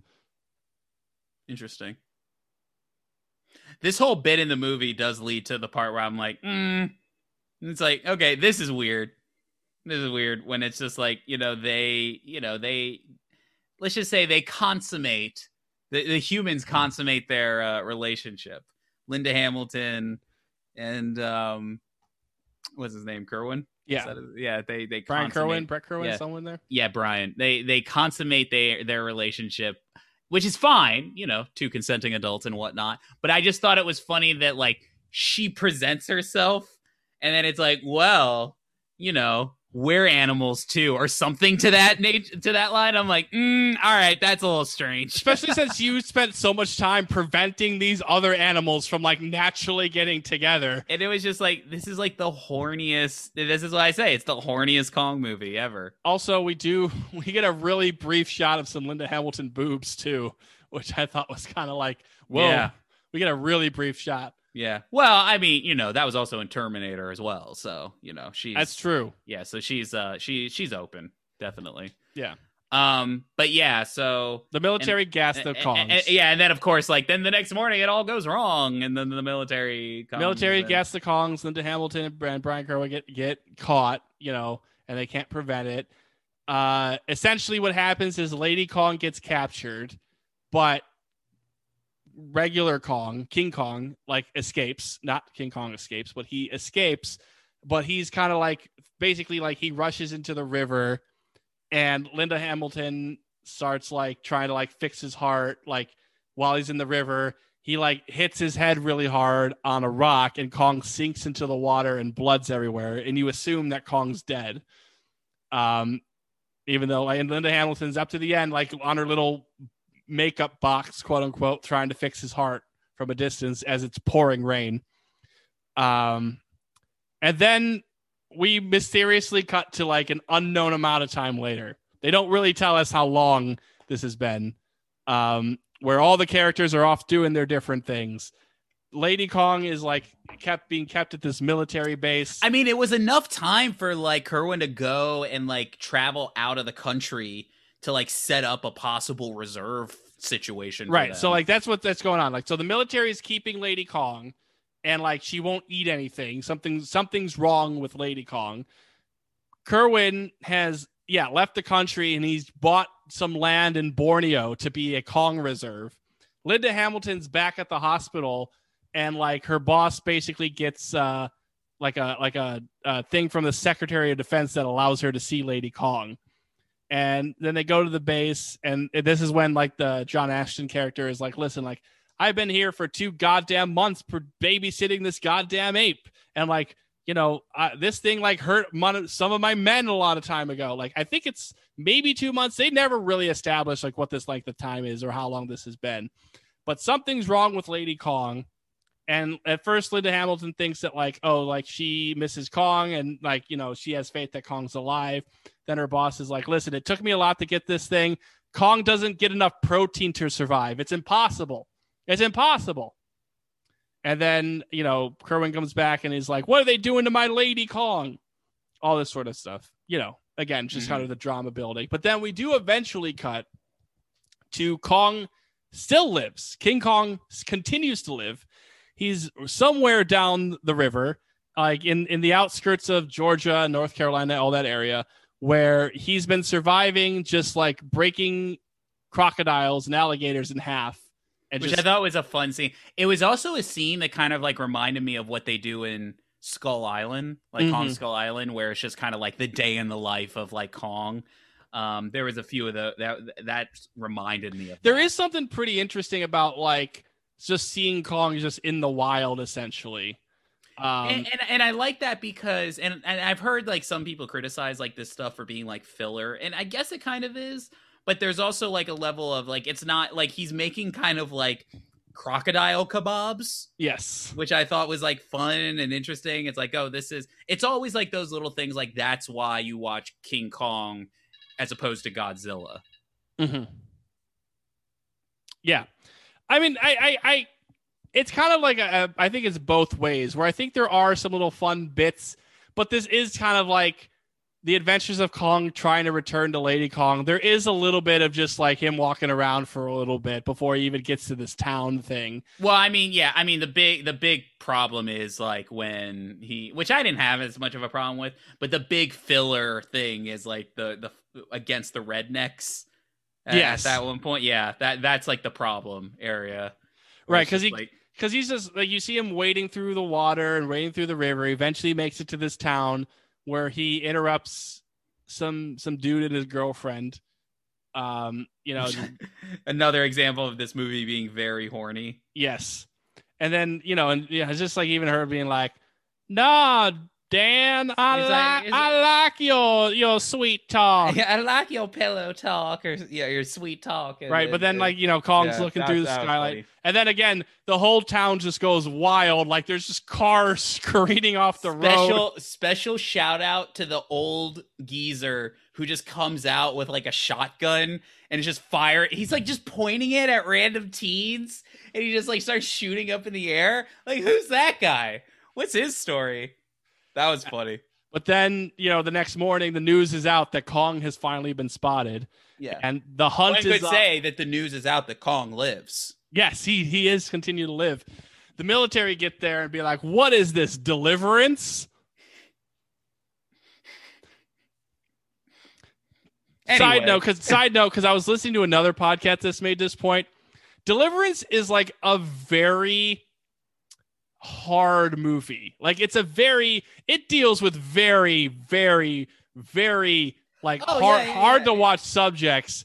And it's really just become like just a punchline for anything Oh, kind of I- redneck. I mean, not so much anymore. But my understanding is it was always the reference for like why you don't want to go into like hill, like you know, redneck hillbilly territory. right. Like, there's you know. There's some very unseemly stuff that happens in that Yeah. movie It- that, that like was- it's just it's just turned itself into a punchline. Yeah. But anyway, all the rednecks are like, we're we're going Kong hunting today, and eventually we do like there's like other stuff where it's again like you know Linda Hamilton and and and and her crew are like, okay, now we know no Kong lives, so we got to go find him. And then the military is like, we know Kong lives, so we got to go find him. But who does find him are these rednecks, where Kong is walking through like like a like a like a um, like a canyon, essentially a valley, and the rednecks you know use some TNT and they blow up the side of the mountain of the canyon and they basically bury Kong in rocks and he's up to his head in rocks and they're like, "We did it. We got Kong. We're to be famous." And then they build a bonfire, they start making fun of Kong, they take like pictures in front of him and they start annoying him.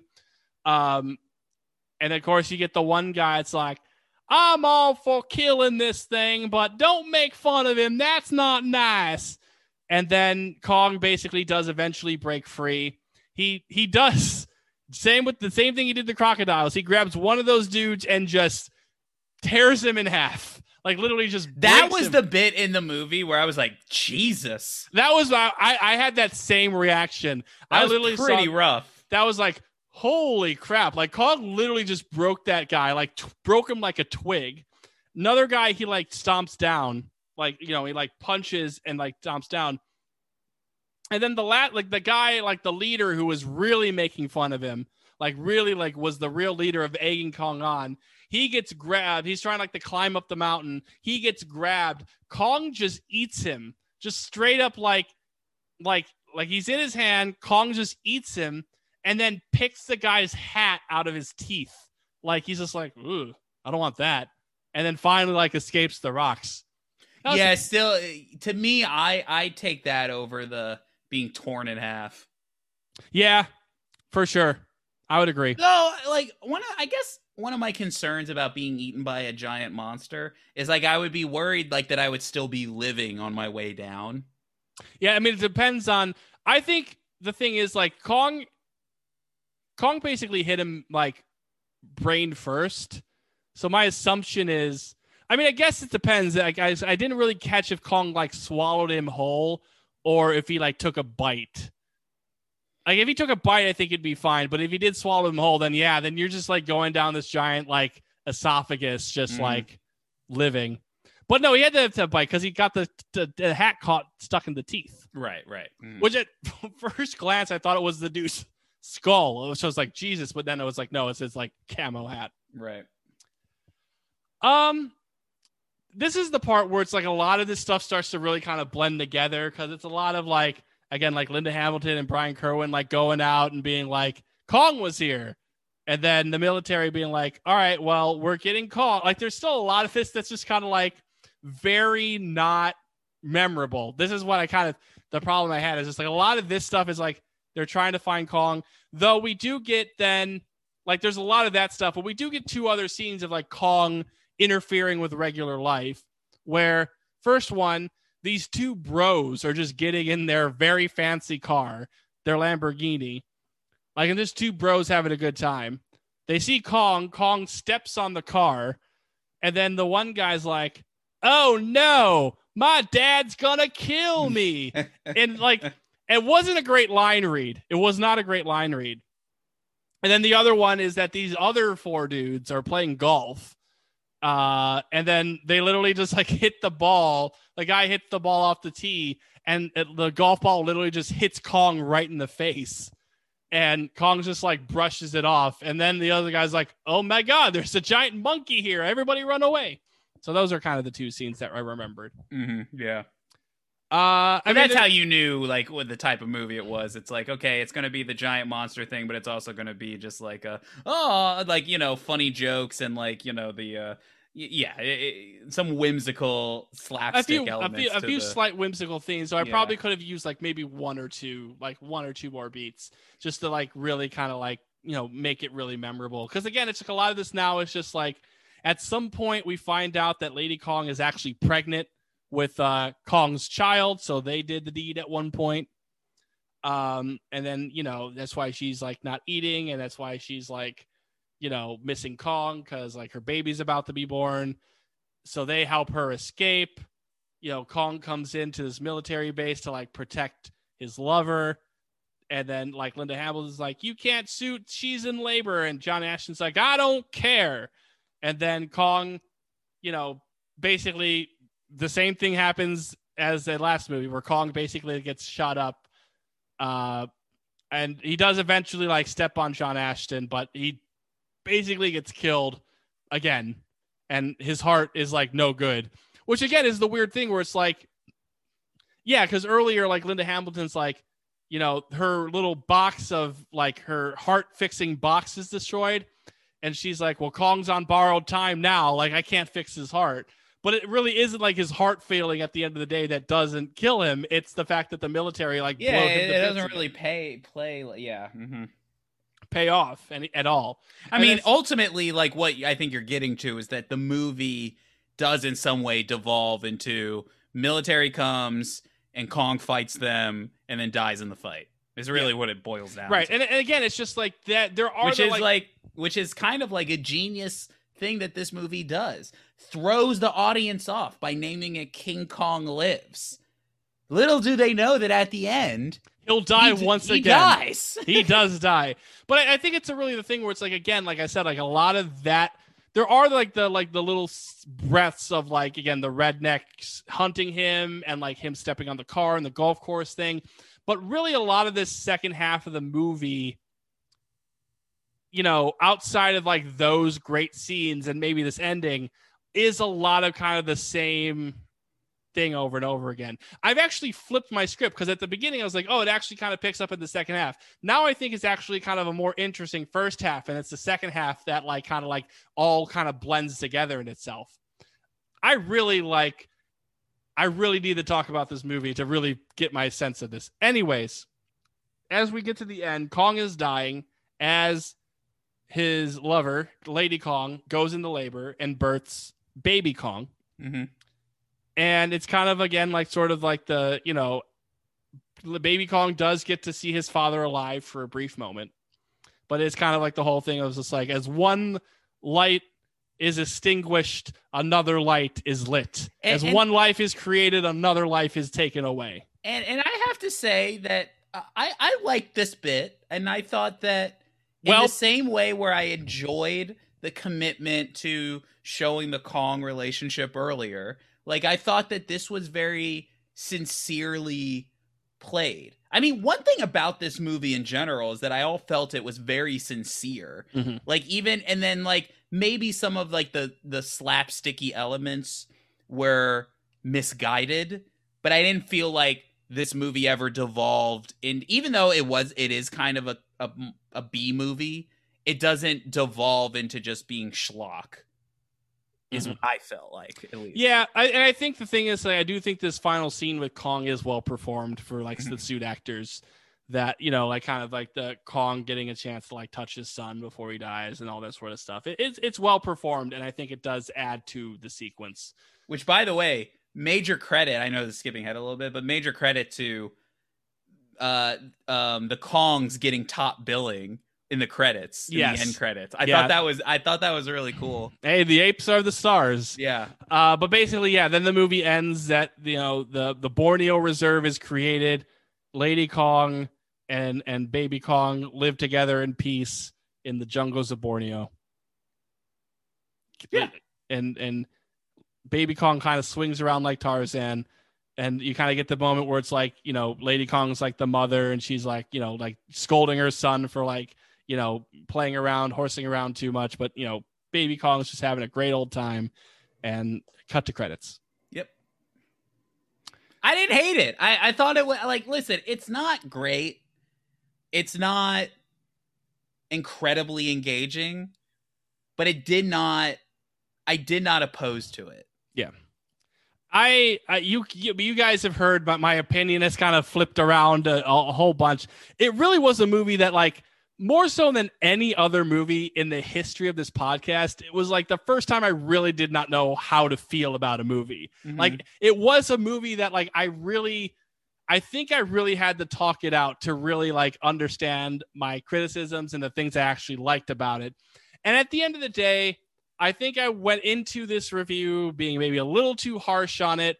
I don't think it's perfect and by any means.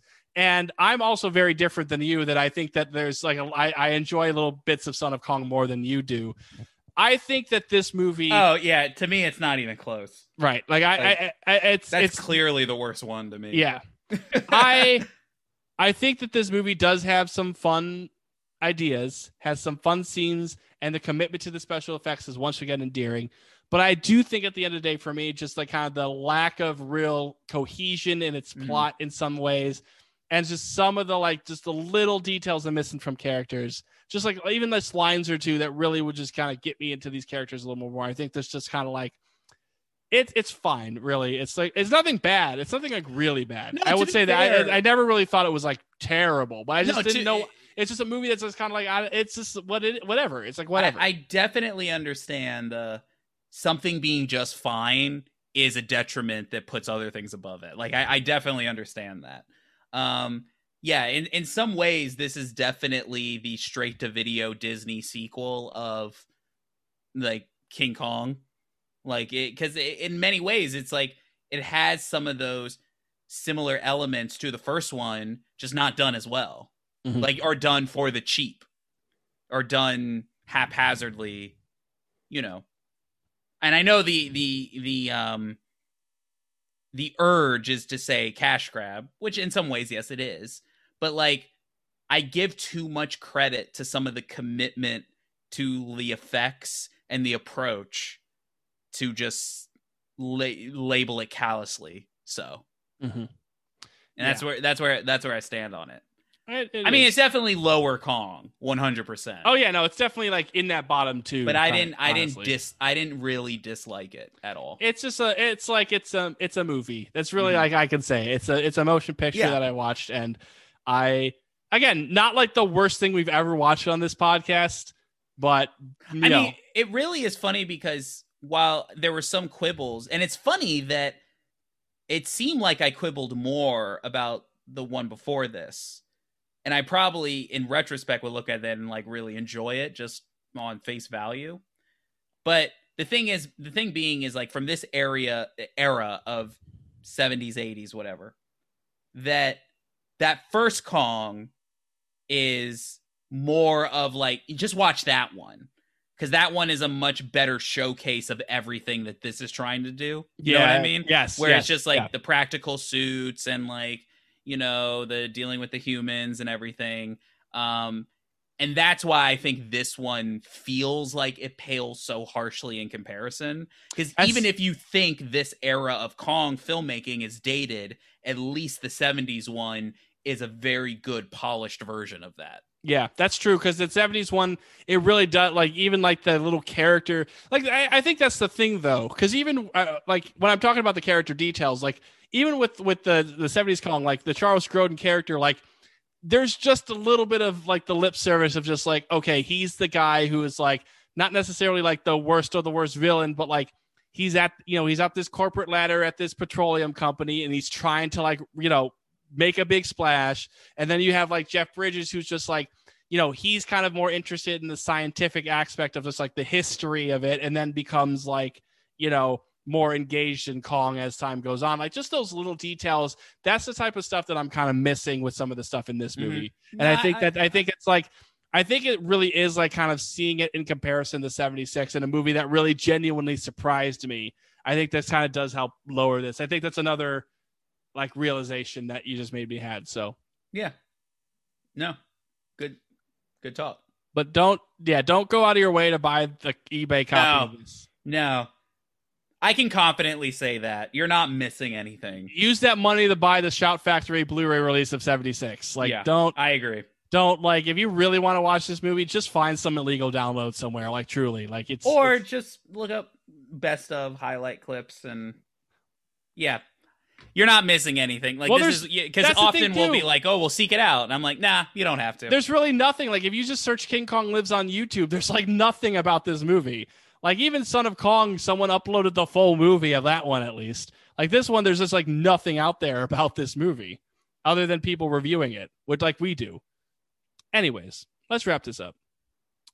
King kong lives was very heavily criticized by critics. Basically nobody liked this movie. Uh, Roger Ebert gave it one star out of four. Some people did still enjoy the special effects. That was generally the one thing that was like, okay, well, that's still kind of on the up and up. People still like the Kong suit, but generally speaking, people were not on board with the story. People were not on board with the characters. People were not on board with the pace. People are not on board with pretty much anything of this movie, and audiences were not on board with this movie. This movie released on December 19th, 1986, which was around the same time that Kong uh, 76 version released about a decade earlier, but was just a huge, huge flop. Uh, only made $4 million throughout its entire theatrical run. Um, with the exception of the Soviet Union, uh, King Kong in Russia, I guess, would have been a big hit because uh, the Soviet Union was the only place in the world where King Kong Lives made a uh, big, big uh, money, but basically uh, was a big flop and essentially was already sort of the, uh, the writing on the wall was already there in that first year for De Laurentiis Entertainment Group. They would exist uh, until 1992 and over the years you know would help release evil dead 2 uh, and also helped co-produce uh, bill and ted's excellent adventure but eventually everything that was said about the De Laurentiis entertainment group uh, came true that it was just a money you know money it was not going to be a money making endeavor and eventually they filed for bankruptcy in 1992 and because of stuff like uh, uh, king kong lives and just that you know, the De Laurentiis, you know, air, the era of De Laurentiis had passed, and basically De Laurentiis couldn't make his own hit to save his life, Mm. unfortunately. Um, but there is sort of again, sort of like this is the Kong film. I, I I feel like gets kind of skipped over the most, especially because again, already that '76 film is already kind of like lost to time. That the fact that there was a sequel to it is is kind of like you know lessened and it's also the fact that this movie hasn't seen a home video release since 2004 which is the version that i bought from hollywood video ebay whatever and you can tell it was a high quality blue a dvd release when on the back one of its highlights is like special features interactive menus one of the best one of the best ways to tell like that there was no effort put into anything on the DVD. And even the DVD menus aren't that interactive. You literally just like there's it's just all screens. There's nothing on the DVD. I don't know what I'm going to do with that DVD. I'll have to figure out. I might resell this. I don't know. We'll see. If you want to if you want to buy a copy of No, King- no, you got to keep it. Like it's it's like All right, I'll keep it. man, I'll take it off of your hands. Like if it's like, come on, you you own a like. Oh, own your physical media purchases, even It'll- if it'll be a- odd and weird. It'll be a great part of the Bondzilla library. Yeah, Movies that I have to own because of come on, man. We gotta we gotta um, you know, we gotta support the physical media, and that means even like archiving the weird stuff too. That is true. This is the type of movie that, like, you know, right again, like the only real way to find it is to buy an eBay copy on DVD. Put it put it right next to your DVD copy of Amazing Spider-Man 2. Do Oh, God. that, yeah. Oh God, I guess I would rather rewatch this movie than Amazing Spider-Man Two. That was a bad screening, by the way. That's a real story, real quick. We were gonna like friend bought me Patrick, friend of the Patrick cast, Patrick. He bought me Amazing Spider-Man 2 for my birthday one year on DVD, not even the Blu-ray.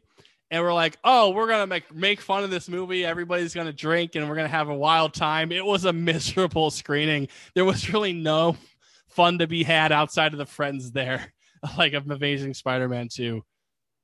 Yeah, I think the idea was that it was like like oh, frivolity and drinks and, you know, Let, us riff MST, the movie. MST3K it and it, it really wasn't one of those. Um but anyway. But yeah, just put it next to that on the on the shelf. That's fair. Yeah. Even though it's Uh, not on my shelf right now, it's like in some box somewhere.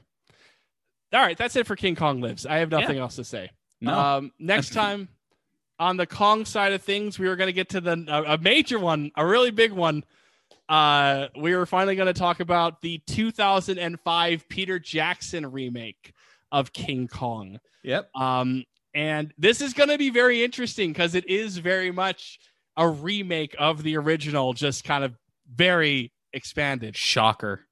So, um, we're, we'll talk a lot about Peter Jackson. We'll talk about the development of the movie and we'll kind of talk about that, the, like the place that 2005 has in terms of the King Kong myth and the King Kong legend and the King Kong iconicness. Um, but next time is not a Kong movie. Next time we will be talking about Star Trek. Uh, and uh, we will see what happens when William Shatner takes the reins on the franchise. Uh, one that I am very excited to see your thoughts on.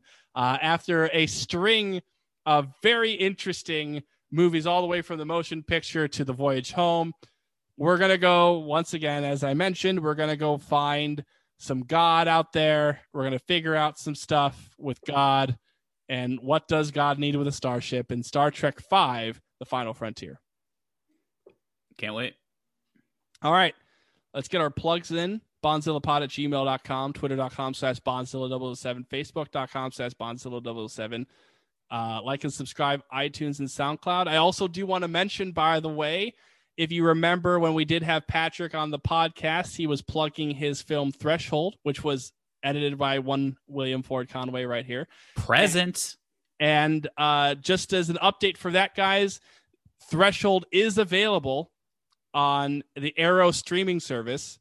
And you can also get the Arrow Blu ray release coming up in June. So uh, if Threshold seems your way, if you want to support us and you want to support the, the, the people who make this podcast, go and get you know your free trial of Arrow or go and buy the the, the Blu-ray. It's it's a it's a good film and, and a good film to support. I, I have to admit, I did not see this plug. I was not privy to this plug beforehand. So much appreciated, uh, Nick. That's that's very kind of you. Um, yeah, no, it's a it's a it's a great it's a great uh film that uh friends of the podcast put together. Um, and also uh, a lot of uh, love not only went into the film itself, but uh, some behind the scenes features. So especially if you know if you want that Blu-ray or if you want to go, if, they're also on Arrow streaming service as well. You know, Arrow streaming service. Uh, I mean, Arrow's doing a lot of the Lord's work. I mean, it, it's and not only great that we that the that it was distributed by Arrow, but also that we share uh, a distributing company with uh, the friend of all chi- the monster that's a friend of all children, uh, Gamera. Yeah, and I think those Gamera films are also on the service, Yep, right? mhm, yep, they so are. So if you're a Bondzilla fan and you want to get into more Gamera, you know, go get your Arrow, watch some Threshold, and then uh, check out a little Gamera. Yep, absolutely. All right, I think that wraps it up for this episode. Thanks again for joining me, Will. It's always a treat. And we will see you next time. The Bondzilla podcast lives. Take care.